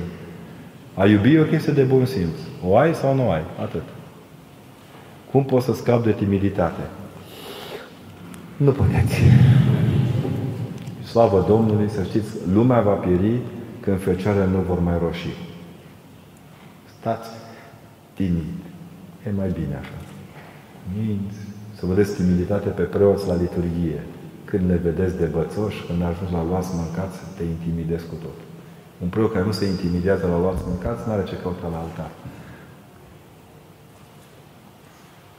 Cum se, cum se cunună cu cei care, cum să se cunune cei care trăiesc în concubinat? Și din Repede. Repede, repede. Da? Cu condiția să nu fie căsătorit în altă echipă și să joace la dublu. Cum sfătuim despre spovedanie pe cei care nu s-au spovedit niciodată? Nu-i sfătuiți. Nu-i sfătuiți. Ferească, dovediți-le că vă spovediți. să vadă ei dumneavoastră bunul simț câștigat din spovedanie. Eu când iau până și părintele noastră, nu mergeți în licee să vorbiți despre o spovedanie. Nu, dar ei știu ce fac de meserie. Nu te uiți la popă și crezi că schimbă biela manivelă la mașină, nu? Știi că ăsta și spovedește în timpul liber, când mai are. Cum să trăim pe cei ce cred în aure și reîncarnare? Ăștia cu aurele, păi și noi mai credem în aure câteodată, chiar credem. Da? Dacă vă uitați că, da, ăștia cu reîncarnarea, să știți că avem o problemă majoră pentru că nu prea înțelegem. Îi spun acolo o tocană de informații și ne spun nouă că este prescură. Nu intrați în dialog cu oamenii care n-au logică în ceea ce spun, că ei nu vă vor crede niciodată. Pentru mine s-a limpezit lucru, nici nu rugați-vă mai mult, pomeniți cu drag și zâmbiți, că n-aveți ce să faci. La omul bolnav trebuie să zâmbești. Da. Griji la ceacre când zâmbiți, să nu vi se blocheze, da? da. Mă uit la ei că vin cu niște elucubrații mai mari decât ei. Anii 90 erau și mai și, mai și. Era un medic la, la Sibiu care scria o carte de ce Biblia este neagră. Și am făcut recenzia și am zis, domnule doctor, Biblia are culoarea sufletului care o citește. Asta e toată problema. Nu, nici nu. M-a întrebat un părinte, nu crezi în recanale? Bă, nu. Păi cum, că zice ăla, mi-a dat niște nume de la Șișilita, Chisilita, zic, bă, neamul meu de pe Vișauă, numai la Buddha nu stătea cu capul, bă, frate. Îs câteva neamuri Buddha în Maramureș, dar nu au legătură cu băiatul ăsta care a murit de stop ficațial de la mâncărică. S-a murit pe bază de diarie, săracul. Cu tot respectul pentru ei. Treaba lor să cadă în ce vor. Dar nu, mă, nu spune mie că acolo e adevărul și la Hristos săracul care poartă în spate păcatele lumii, nu e adevărul. Există migranți economic. O, terminologia mi este cunoscută oarecum din niște studii de la jurnalele economice. Sigur că există migranți economici. Toți în București sunt migranți economici, oricât n-ar vrea să recunoască. Doar bucureștenii cât ori mai fi, nu sunt migranți economici, pentru că ei i-ar da afară pe toți. Pe toți. În București. Iar dacă nu mai suportă, presați de toți, dar în rest toți. Comune lăturalnice. Eu am fost migrant economic când am făcut armata la Hereș Hotarele. Vedeam o dată pe lună, luam cutiile de carne de la depozitul armatei și plecam înapoi în unitate. Aveam o migrație redusă. Iar acum avem migranți economici, jumătate din populație, nu 20.000 de români au plecat în Canada. Au alcătuit, probabil, nu, au plecat făgărașul din România. Și avem o plecare de 200.000 de oameni pe an. Buzău, pa! Da? Ați înțeles? Sunt. E o realitate, dar nu cred că... Care e poziția noastră corectă față de ei? Păi respectul că Așa cum dumneavoastră ați venit când, știți, la Brașov e simpatic, eu sunt brașovean de fel și prin 56-60 când s-a dezvoltat steagul roșu și au venit moldovenii de la Botoșan și pe partea aceea, băi frate, nu puteai sta în oraș în povestea ai mei. Pe bune, era greu. E greu. După vreo 20 de ani să le zice lor că sunt moldoveni, vai din mine și din mine, ce brașovean, dragă. Așa sunt mulți care nu... Mai aveam un prieten care spunea, mă, zice, eu din București, și unde stai? Dincolo de Pantelimon, zic, știu eu cum e. Știu. Adică sunt zone și zone, dar toată lumea are locul drept fluid pe pământul ăsta, nu-i făcut pentru Sunt tineri care lucrează în străinătate și nu merg la biserică. Nu. Sunt și bătrâni care lucrează în străinătate și nu merg la biserică. Sunt și bătrâni care stau acasă și nu merg la biserică. Și uite așa, sunt. Unii merg, unii nu merg. Se scuză că nu au unde să găsească o biserică ortodoxă. Și asta e drept. În Franța și Anglia tinerii nu fac comunie religioasă și nici nu-și mai botează copiii. Ce putem face să-i salvăm pe acești tineri? Doamne, dezvoltarea bisericii ortodoxe în diaspora e mai tare ca în București. Credeți-mă, parol de meu. Cine vrea să găsească pe Hristos, nu are nevoie de sprijinul nostru. Sunt niște lene și le convine așa. Se vede că, în general, românii nu au plecat peste hotare ca să dea peste Domnul cel mort și înviat și să se pocăiască în Anglia de păcate. Nu, s-au dus să facă bani. Ne-am bucurat când au plecat să facă bani, acum se comportă ca niște oameni care fac bani. Ne rugăm să vadă și printre bani, să vadă și pe Hristos. Cum putem îndrepta pe... Fiindcă s-au adunat foarte multe întrebări și bilete, oprim luarea biletelor ca să le putem epuiza pe acestea. Mulțumim. O să epuizăm vorbitorul.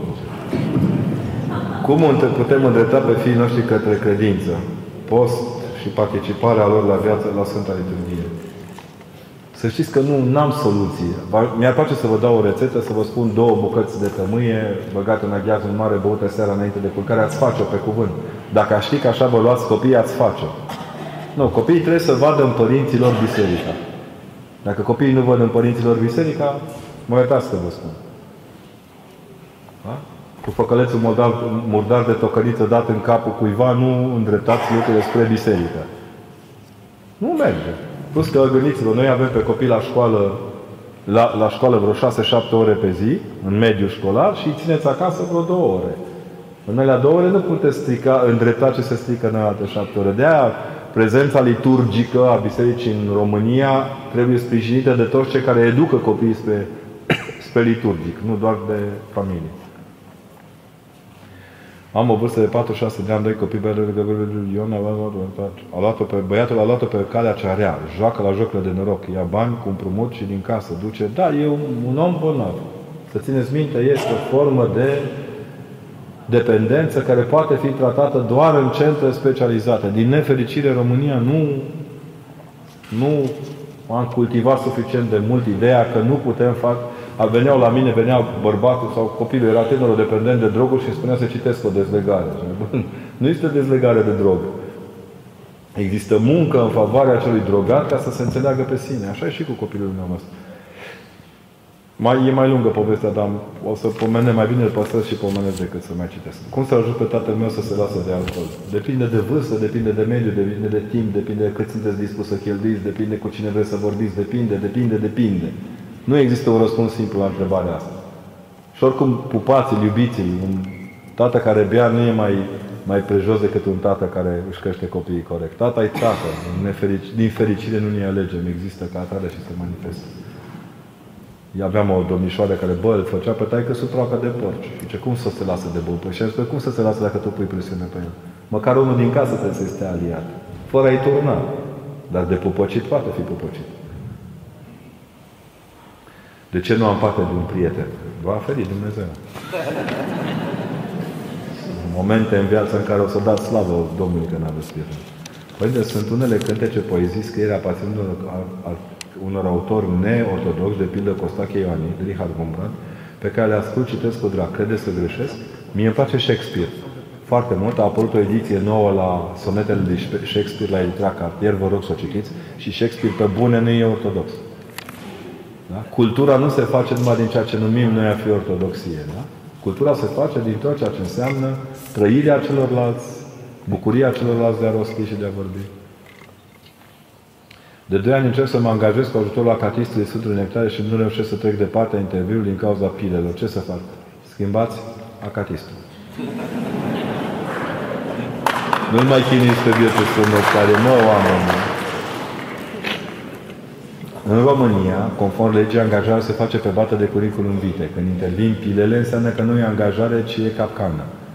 Căutați ceva mai pe măsură, unde să simțiți cu adevărat. Și după aceea faceți acatie să-i mulțumiți Sfântului Nectarie. Bine? Nu, nu-l forțați pe Sfântul Nectarie, că nu poate nici el tot. Nu am luat la facultatea la care mi-am dorit. Slavă Domnului! Eu sunt un ratat, eu trebuia să fac aseu. Va trimis mama să fac cafeu. Mamă, ce ieșea din mine. Să- Ce ministru actual al finanțelor? Hai te cam. Am fost foarte supărat atunci. Făceam ASEU în dorința de a fi jurnalist. Abia de un timp sunt jurnalist cu acte în regulă. Și m-a mi-a luat 30 de ani să ajung unde credeam că ajung ușor. Dar mi-e mai bine că am ajuns greu. Pe bune, merită toate eșecurile. Slăbite să fie toate eșecurile dacă te duc la adevăr. Cine știe ce prostie îți doreai?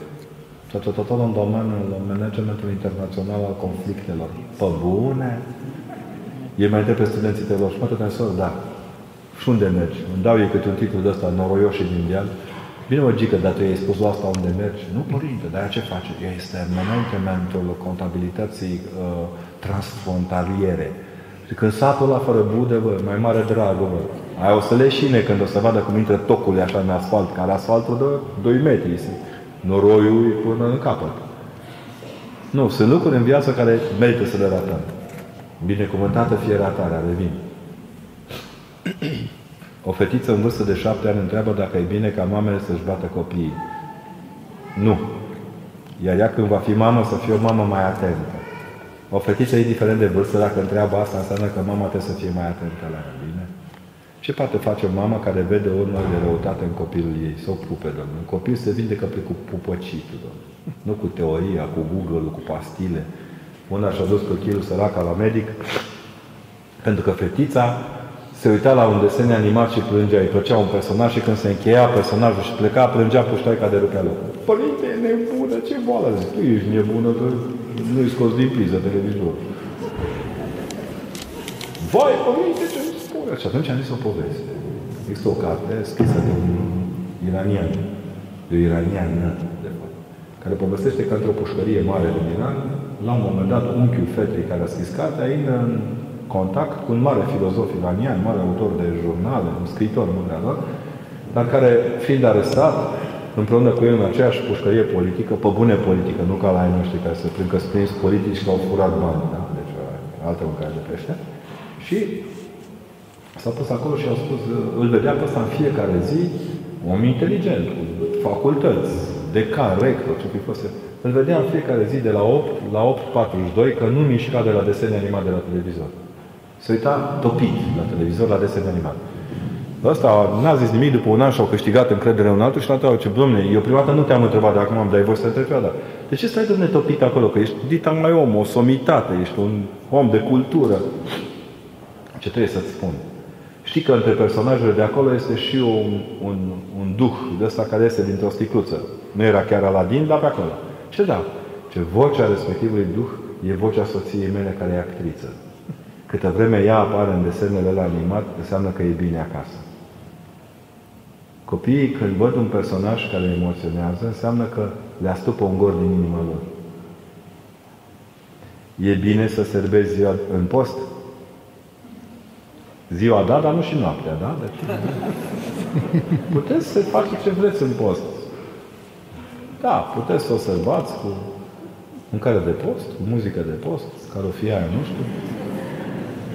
Dar Dacă pică tot timpul un post, ce faceți? Nu vă mai sărbați ziua? Nu vă mai sărbați. Sărbați-o cum facem noi cu Sfântul Gheorghe, pentru că ziua lui pică în post, o sărbăm după aia. Ar mânca și Gheorghe un pește este adevărul, dar nu în săptămâna mare. Da? Deci liniștiți. Puteți să puneți ziua dumneavoastră când vreți. Când e ziua de sărbătorită a unui om? Când ne naștem, când ne concep ai noștri, câți ani avem?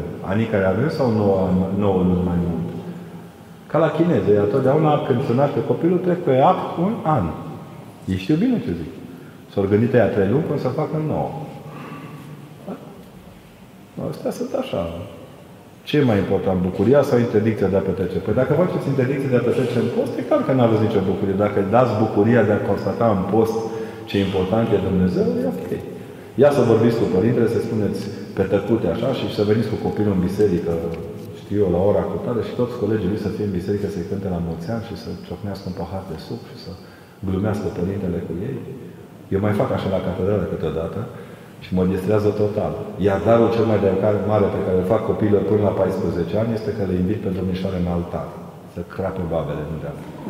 Deci de ziua lor le invit în altar și le spun, uite, așa arată darul meu pentru tine este să te bucuri să vezi altarul. morăle, fiară apocaliptică. Flic. Pe băieți la fel, pe băieții invit să stea cât poate de mult în altar. Cred că e important să înțelegem că altarul nu e interzis oamenilor, dar e darul îngerilor. Da? Bun. Altă dată veneau copii în școală altfel, ia beton. Am, ju- fotbal n-am jucat, că nu se joacă fotbal în biserică, dar ei ca ei, alergau, strigau și am, la mine adunarea ne-am pus turcește și am mâncat prescol în buricul catedralei, săleșine aia. Că mâncau copiii cu o poftă, dar prescol e pită goală, doamne iată.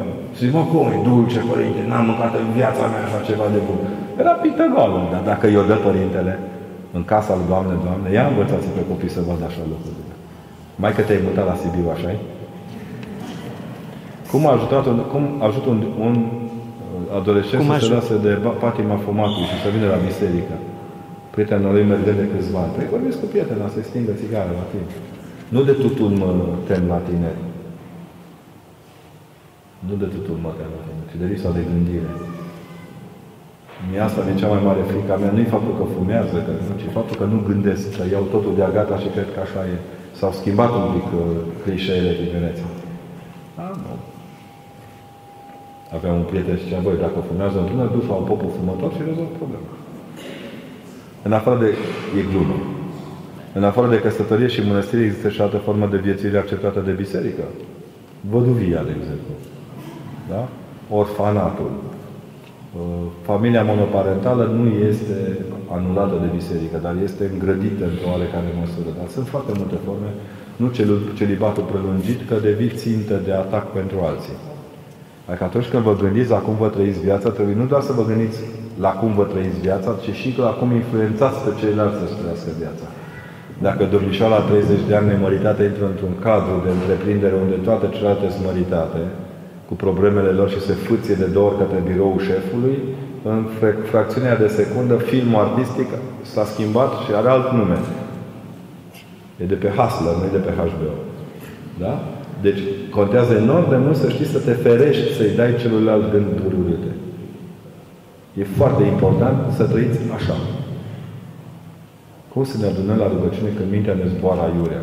Tot timpul ne zboară mintea aiurea. Păi dacă am avea un radar, cum e aici așa frumosul candelabru, să avem un radar de la rotor, să vedeți ce zboară deasupra bisericii duminica, v-ați speria. Toți venim cu gândurile noastre, venim cu grijile noastre, cu Uneori trebuie să recunoaștem că se apropie Părintele de predică, de sfârșit, că se simte când obosește preotul, credincioasă deja se gândesc, mai de mine, o fi dat drumul la supă, n-am dat drumul la supă, să mă duc mai repede, că vine nebunul și vine să mănânce. Ăla stă în față și, Doamne, dă-i un gând bun nevestii să te ducă mai repede, că mi-o foame, mi-o ținut Părintele de mi s-o strepeze stomacul. Uite așa, fiecare cu ale lui. Nimeni nu știe în schimb ce gândește preotul. Primul care trebuie să se lasă de gânduri e preotul. El nu are voie să duce la album cu frustrări, cu jumătăți de măsură. de când ne invi- îi invidiază către unii, îi rog să ia și crucea noastră. Nu numai haina noastră. Cum să trăim în bucurie? Cu greutate. Dacă credeți că oamenii bucuroși, nu zice, eu cei mai bucuroși oameni pe care i-am cunoscut erau oameni care, în mod normal, erau plini de griji și de nevoi. Plini de griji și de nevoi. M-am uitat la Arad din Țara Sfântă. Senin, Domnul, să vede că nu au nimic de pierdut. Care e omul bogat? Cine, ce înseamnă să fii bogat? Omul care nu vrea mai mult decât are. Bun. Asta e o bucurie. Cum să ne bucurăm chiar și atunci când suntem triști? Păi nu există o soluție la asta. Veniți la Sfânta Biserică și vă oferim praf de cădeniță cu mirodenii de la cuviosul Pafnutie, Tebaitianu. Nu există așa ceva. Cine vă vinde rețete de astea, minte. Da? Bucuria se trăiește pe cont propriu de cele mai multe ori. Și este bucuria adevărată când se împărtășește celorlalți.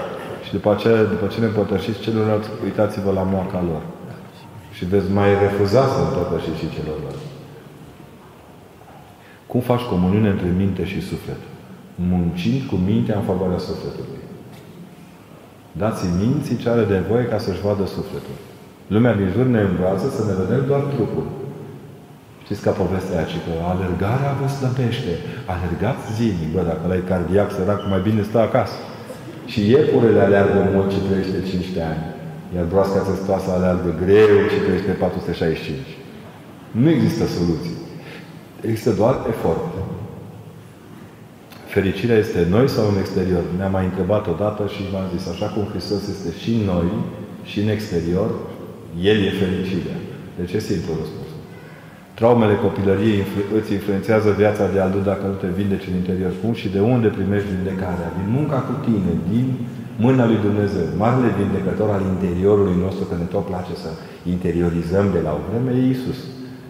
Fără Hristos nu e, mă rog, Tată, Fiu și Duh Sfânt, dacă vreți, de la Dumnezeu, care lucrează prin Duhul Sfânt în interiorul nostru. În fond e singurul laparoscop care poate intra pe suflet. Restul intră pe ficat, nimic. Ne operăm de toate, numai de suflet nu putem. Cum ajungi să te ierți pe tine însă și pe ceilalți? Păi trebuie să începi de undeva. Vă recomand să începeți cu dumneavoastră.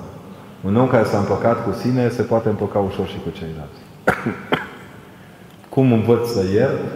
Cu greutate. E cea mai grea școală. Și când ți se pare că ai iertat, atunci dai cu muci în față, fasolei de post. Atunci dai cu muci în fasole. Da? Pentru că nici noi, omul e într-o progresie permanentă. Nu poate înțepeni într-un loc. Că auziți pe câte unul. Eu sunt mântuit. Pă, bune. Ai luat trenul nimerit, biletul corect. Să fii serios. De ce ne limităm când Dumnezeu este infinit? Avem carne. Dacă vă dezlimitați în nașpa. Dacă viermișorii așa cum noi. Când ne dezlimităm că viermișor e la vecină. Groapa lateral dreapta jos. Nu suntem limitați pentru că trăim în trupul vieții acestea. Slavă Domnului. Vă dați seama cum am arătat toți ca niște borhoturi umblătoare așa, dezlimitându-ne. Doar aici ne putem dezlimita. Partea din noi care poate gândi nelimitat. Cea care a salvat Aiudul, Piteștiul, Râului cu Sărat, canalul de aici. Gherla. Cei care s-au salvat au fost aici, erau nelimitați. Dovadă au ieșit știind latină, franceză, engleză, greacă. Noi facem studii, ne chinuim, acum au inventat ăștia aparate de învățare repede limba engleză. Ei învățau acolo ca să nu moară. Își făceau exercițiul minții pentru ca sufletul lor să nu se îmbolnăvească. Cum este privită educația financiară din perspectiva bisericii? Cu binecuvântare. Grijă mare că cel mai mare finanțist pe care stăm în biserică, știm în biserică e băiatul cu punga. Din perspectiva cine cel de taină. Cine ține punga se supără pe cei care cheltuie pentru binele celorlalți. Atenție!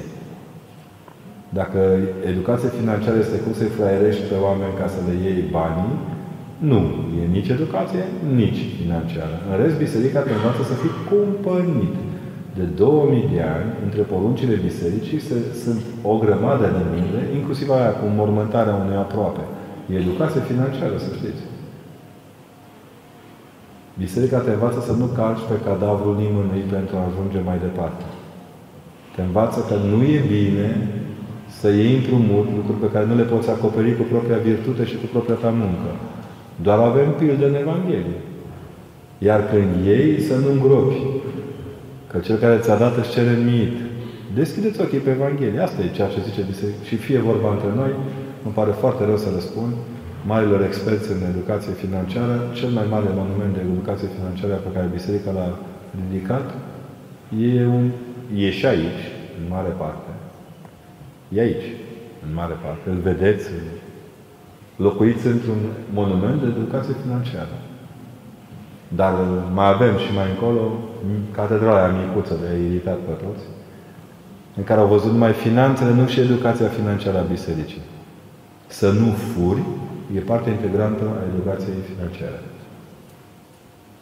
Copilul fiind crescut în biserică, am auzit vorbindu-se mult de sărăcie, mai mult de sărăcie decât de bogăție. Biserica vorbește de sărăcire de bunăvoie, nu de sărăcie. Dovadă că dă de mâncare săracilor nu vorbește cu ei. Iubiți săraci din cartierul nostru, o să facem o conferință despre umplerea burții. Vă rugăm, poftiți în vagoane. La prima stație vom vorbi despre gustul bun al fasolei din ciorba cu ciolanul. Vă rugăm să deschideți gurița, simțiți brav, nu face așa ceva. Biserica flămândului dă să mânce, semn care de unde. Când are de unde, când nu are. Dar uh, banii schimbă, zice, chiar așa de mult schimbă, uh, strică, se, uh, se stri, te schimbă dacă ai bani. Când o să aveți bani cu adevărat, veți vedea. N-am văzut nici bogat, nici sărac care neatent la Hristos o ducă bine. Punct. Săracul din lemne, tot sărac rămâne. Dar bogatul din lemne, știți că noi avem bogați din lemne, ăștia cu moșteniri, care habar nu pe ce lume trăiesc. Dar e bogat. Să vedeți, nu sunt în stare să pună bani lângă bani. Ești doar să cheltuie, nu să dăruiască, nu să primească. Fiți cuminți. Biserica nu e în favoarea sărăciei, ci sărăcirii de bunăvoie. De unde știu că planurile mele în această viață sunt pe, și planurile lui Dumnezeu cu mine? Păi, nu știu. Eu cu, când jucam noi aia cu pascunsele, așa, i-am cifrele, nu? Nu-i suma pe țări, orașe, pe munți, biserica. E pe șoptite, e pe cifre, e pe tăcute. Noi nu știm mare lucru. Știți de ce nu știm care e planul lui Dumnezeu? Că nici măcar nu ne întrebăm. Ne credem că noi ținem cheia proprii noastre vieți. Și cum să fac eu să am mai multă încredere în mine ca să înfăptuiesc ce am în minte? Ferească Dumnezeu să înfăptuie tot ce avem în minte. Ferească. Uitați-vă la primarii noștri. Ce au ei în minte și ce înfăptuiesc, e liniștitor. Deci, încercați să vă puneți mintea lipită de Dumnezeu, ca o bulinuță de aia de la școală. Lăsați acolo limită de Dumnezeu. Și când Dumnezeu vrea să deschid toate porțile în mintea noastră. Munciți corect. De ce este considerat păcat cei care joacă în horă cad sub afurisenii despărțirea de, și de biserica, de biserica ortodoxă. Cei care joacă în horă acum cred că sunt artiștii populari. Noi nu mai jucăm în horă de mult, noi ascultăm manelele. Cred că trebuie să schimbăm canonul la un moment dat. Nu asta arată că cine se zbânțuie nu are sufletul liniștit. Și așa e. E limpede. Cine se zbânțuie nu are sufletul liniștit. Asta nu înseamnă că cine se zbânțuie și are sufletul liniștit nu poate să se zbânțuie. Poate. Care sunt cei mai mari jucători de horă din biserică? Pochi. Isaia dălțuiește, dansăm la botez, dansăm... Să știți că și la mormântare se dansa, dar nu mai ținem în minte. Hora este, până la urmă, un joc de un joc popular care a început să dispară de la noi. Noi jucăm singuri acum. Ne-am cam însingurat. Da? Nici măcar nu aș feciorească pe mai mult de ore. Dar, în principiu, e clar că asta este o poziție, nu te zbânțui. Deci asta să atragem copiii în biserică, uite așa, nezbânțuindu-ne. Știți că s-a putea o nezbânțuită exact peisajul care nu se mișcă să fie cel care îi atrage pe oameni. Au femeile voie să intre în biserică când sunt la menstruație. Dar cine vă oprește? A făcut părintele cabinet ginecologic la intrarea acolo. Ține de dumneavoastră, de igienă proprie. Dacă da, ce ar trebui sau nu ar trebui să facă? Să nu vă împărtășiți în primul rând, dar stați cu minte. Pupați mai puțin icoanele, că oricum femeile stau mai în spate și n-aș pupa la din dreapta de la ala m-aș abține. Da? Cu ruiașul la roșu, cu nu, eu zic, ca să fiți cuminți, trebuie să știi exact ca orice fel de lucru de care, până la urmă, toată lumea spune, Corinte, nu-i mai încurajați că femeie, dar nu zic femeile că sunt bolnave la menstruație. Nu e adevărat. Femeile sunt maternale la Prin asta dovedesc că pot fi mame. Dar mă rog, cred că noi avem o mentalitate oarecum, cum noi suntem prima generație de la oraș, deși nu părem, uh, probabil că păstrăm o parte din lucrurile acestea cu, cu fermitate, ceea ce nu e foarte rău. Ceea ce nu e rău. E ok. Vă rog să nu intrați cu câini în biserică. Cu tot respectul, da? Că mai nou se practică. Dacă vă cumpărați scorpioni, nu aduceți borcanul cu scorpion la biserică, da? Și dacă se poate, dacă se poate, când vă cumpărați primul elefant sau tigru, lăsați-mă un pic mai departe de comunități. Da? Acum e cu cormoran. Cu cormoran, grijă cu cormoran. Eu am un puști care vine cu arici la biserică. Râd de morți, le vezi pe... Zic, Doamnă, lăsați ariciul în pace. E sub protecție divină. Cum păi, da, ne arice la care purta mere Sfântului Gerasim. Deci fiți cu minte. Sunt lucruri care se fac și lucruri care nu se fac. Că eu mă întreb un bărbat care a băut până noapte la 3 și a borât pe la toate chefurile și vine la 12 să fie naș la cununie, e mai primit decât o femeie la menstruație? Nu e. Deci fiți cu minte. Sau faptul cu mireasa, care vine și de emoție o podidită. Păi ce fac? O doua face, draga, vine, vine popa, îi face certificat vii peste o lună când îți trece buba. Păi, da. Nu. Biserica nu vă mai luați după proști. Stați cu minți și ascultați bine biserica, nu biserica și că așa asta e o chestie. De ce este bine să punem mai multe, de ce este bine să punem mai multe în lume copilului? Nu e bine să puneți mai multe în lume. N-a zis nimeni asta.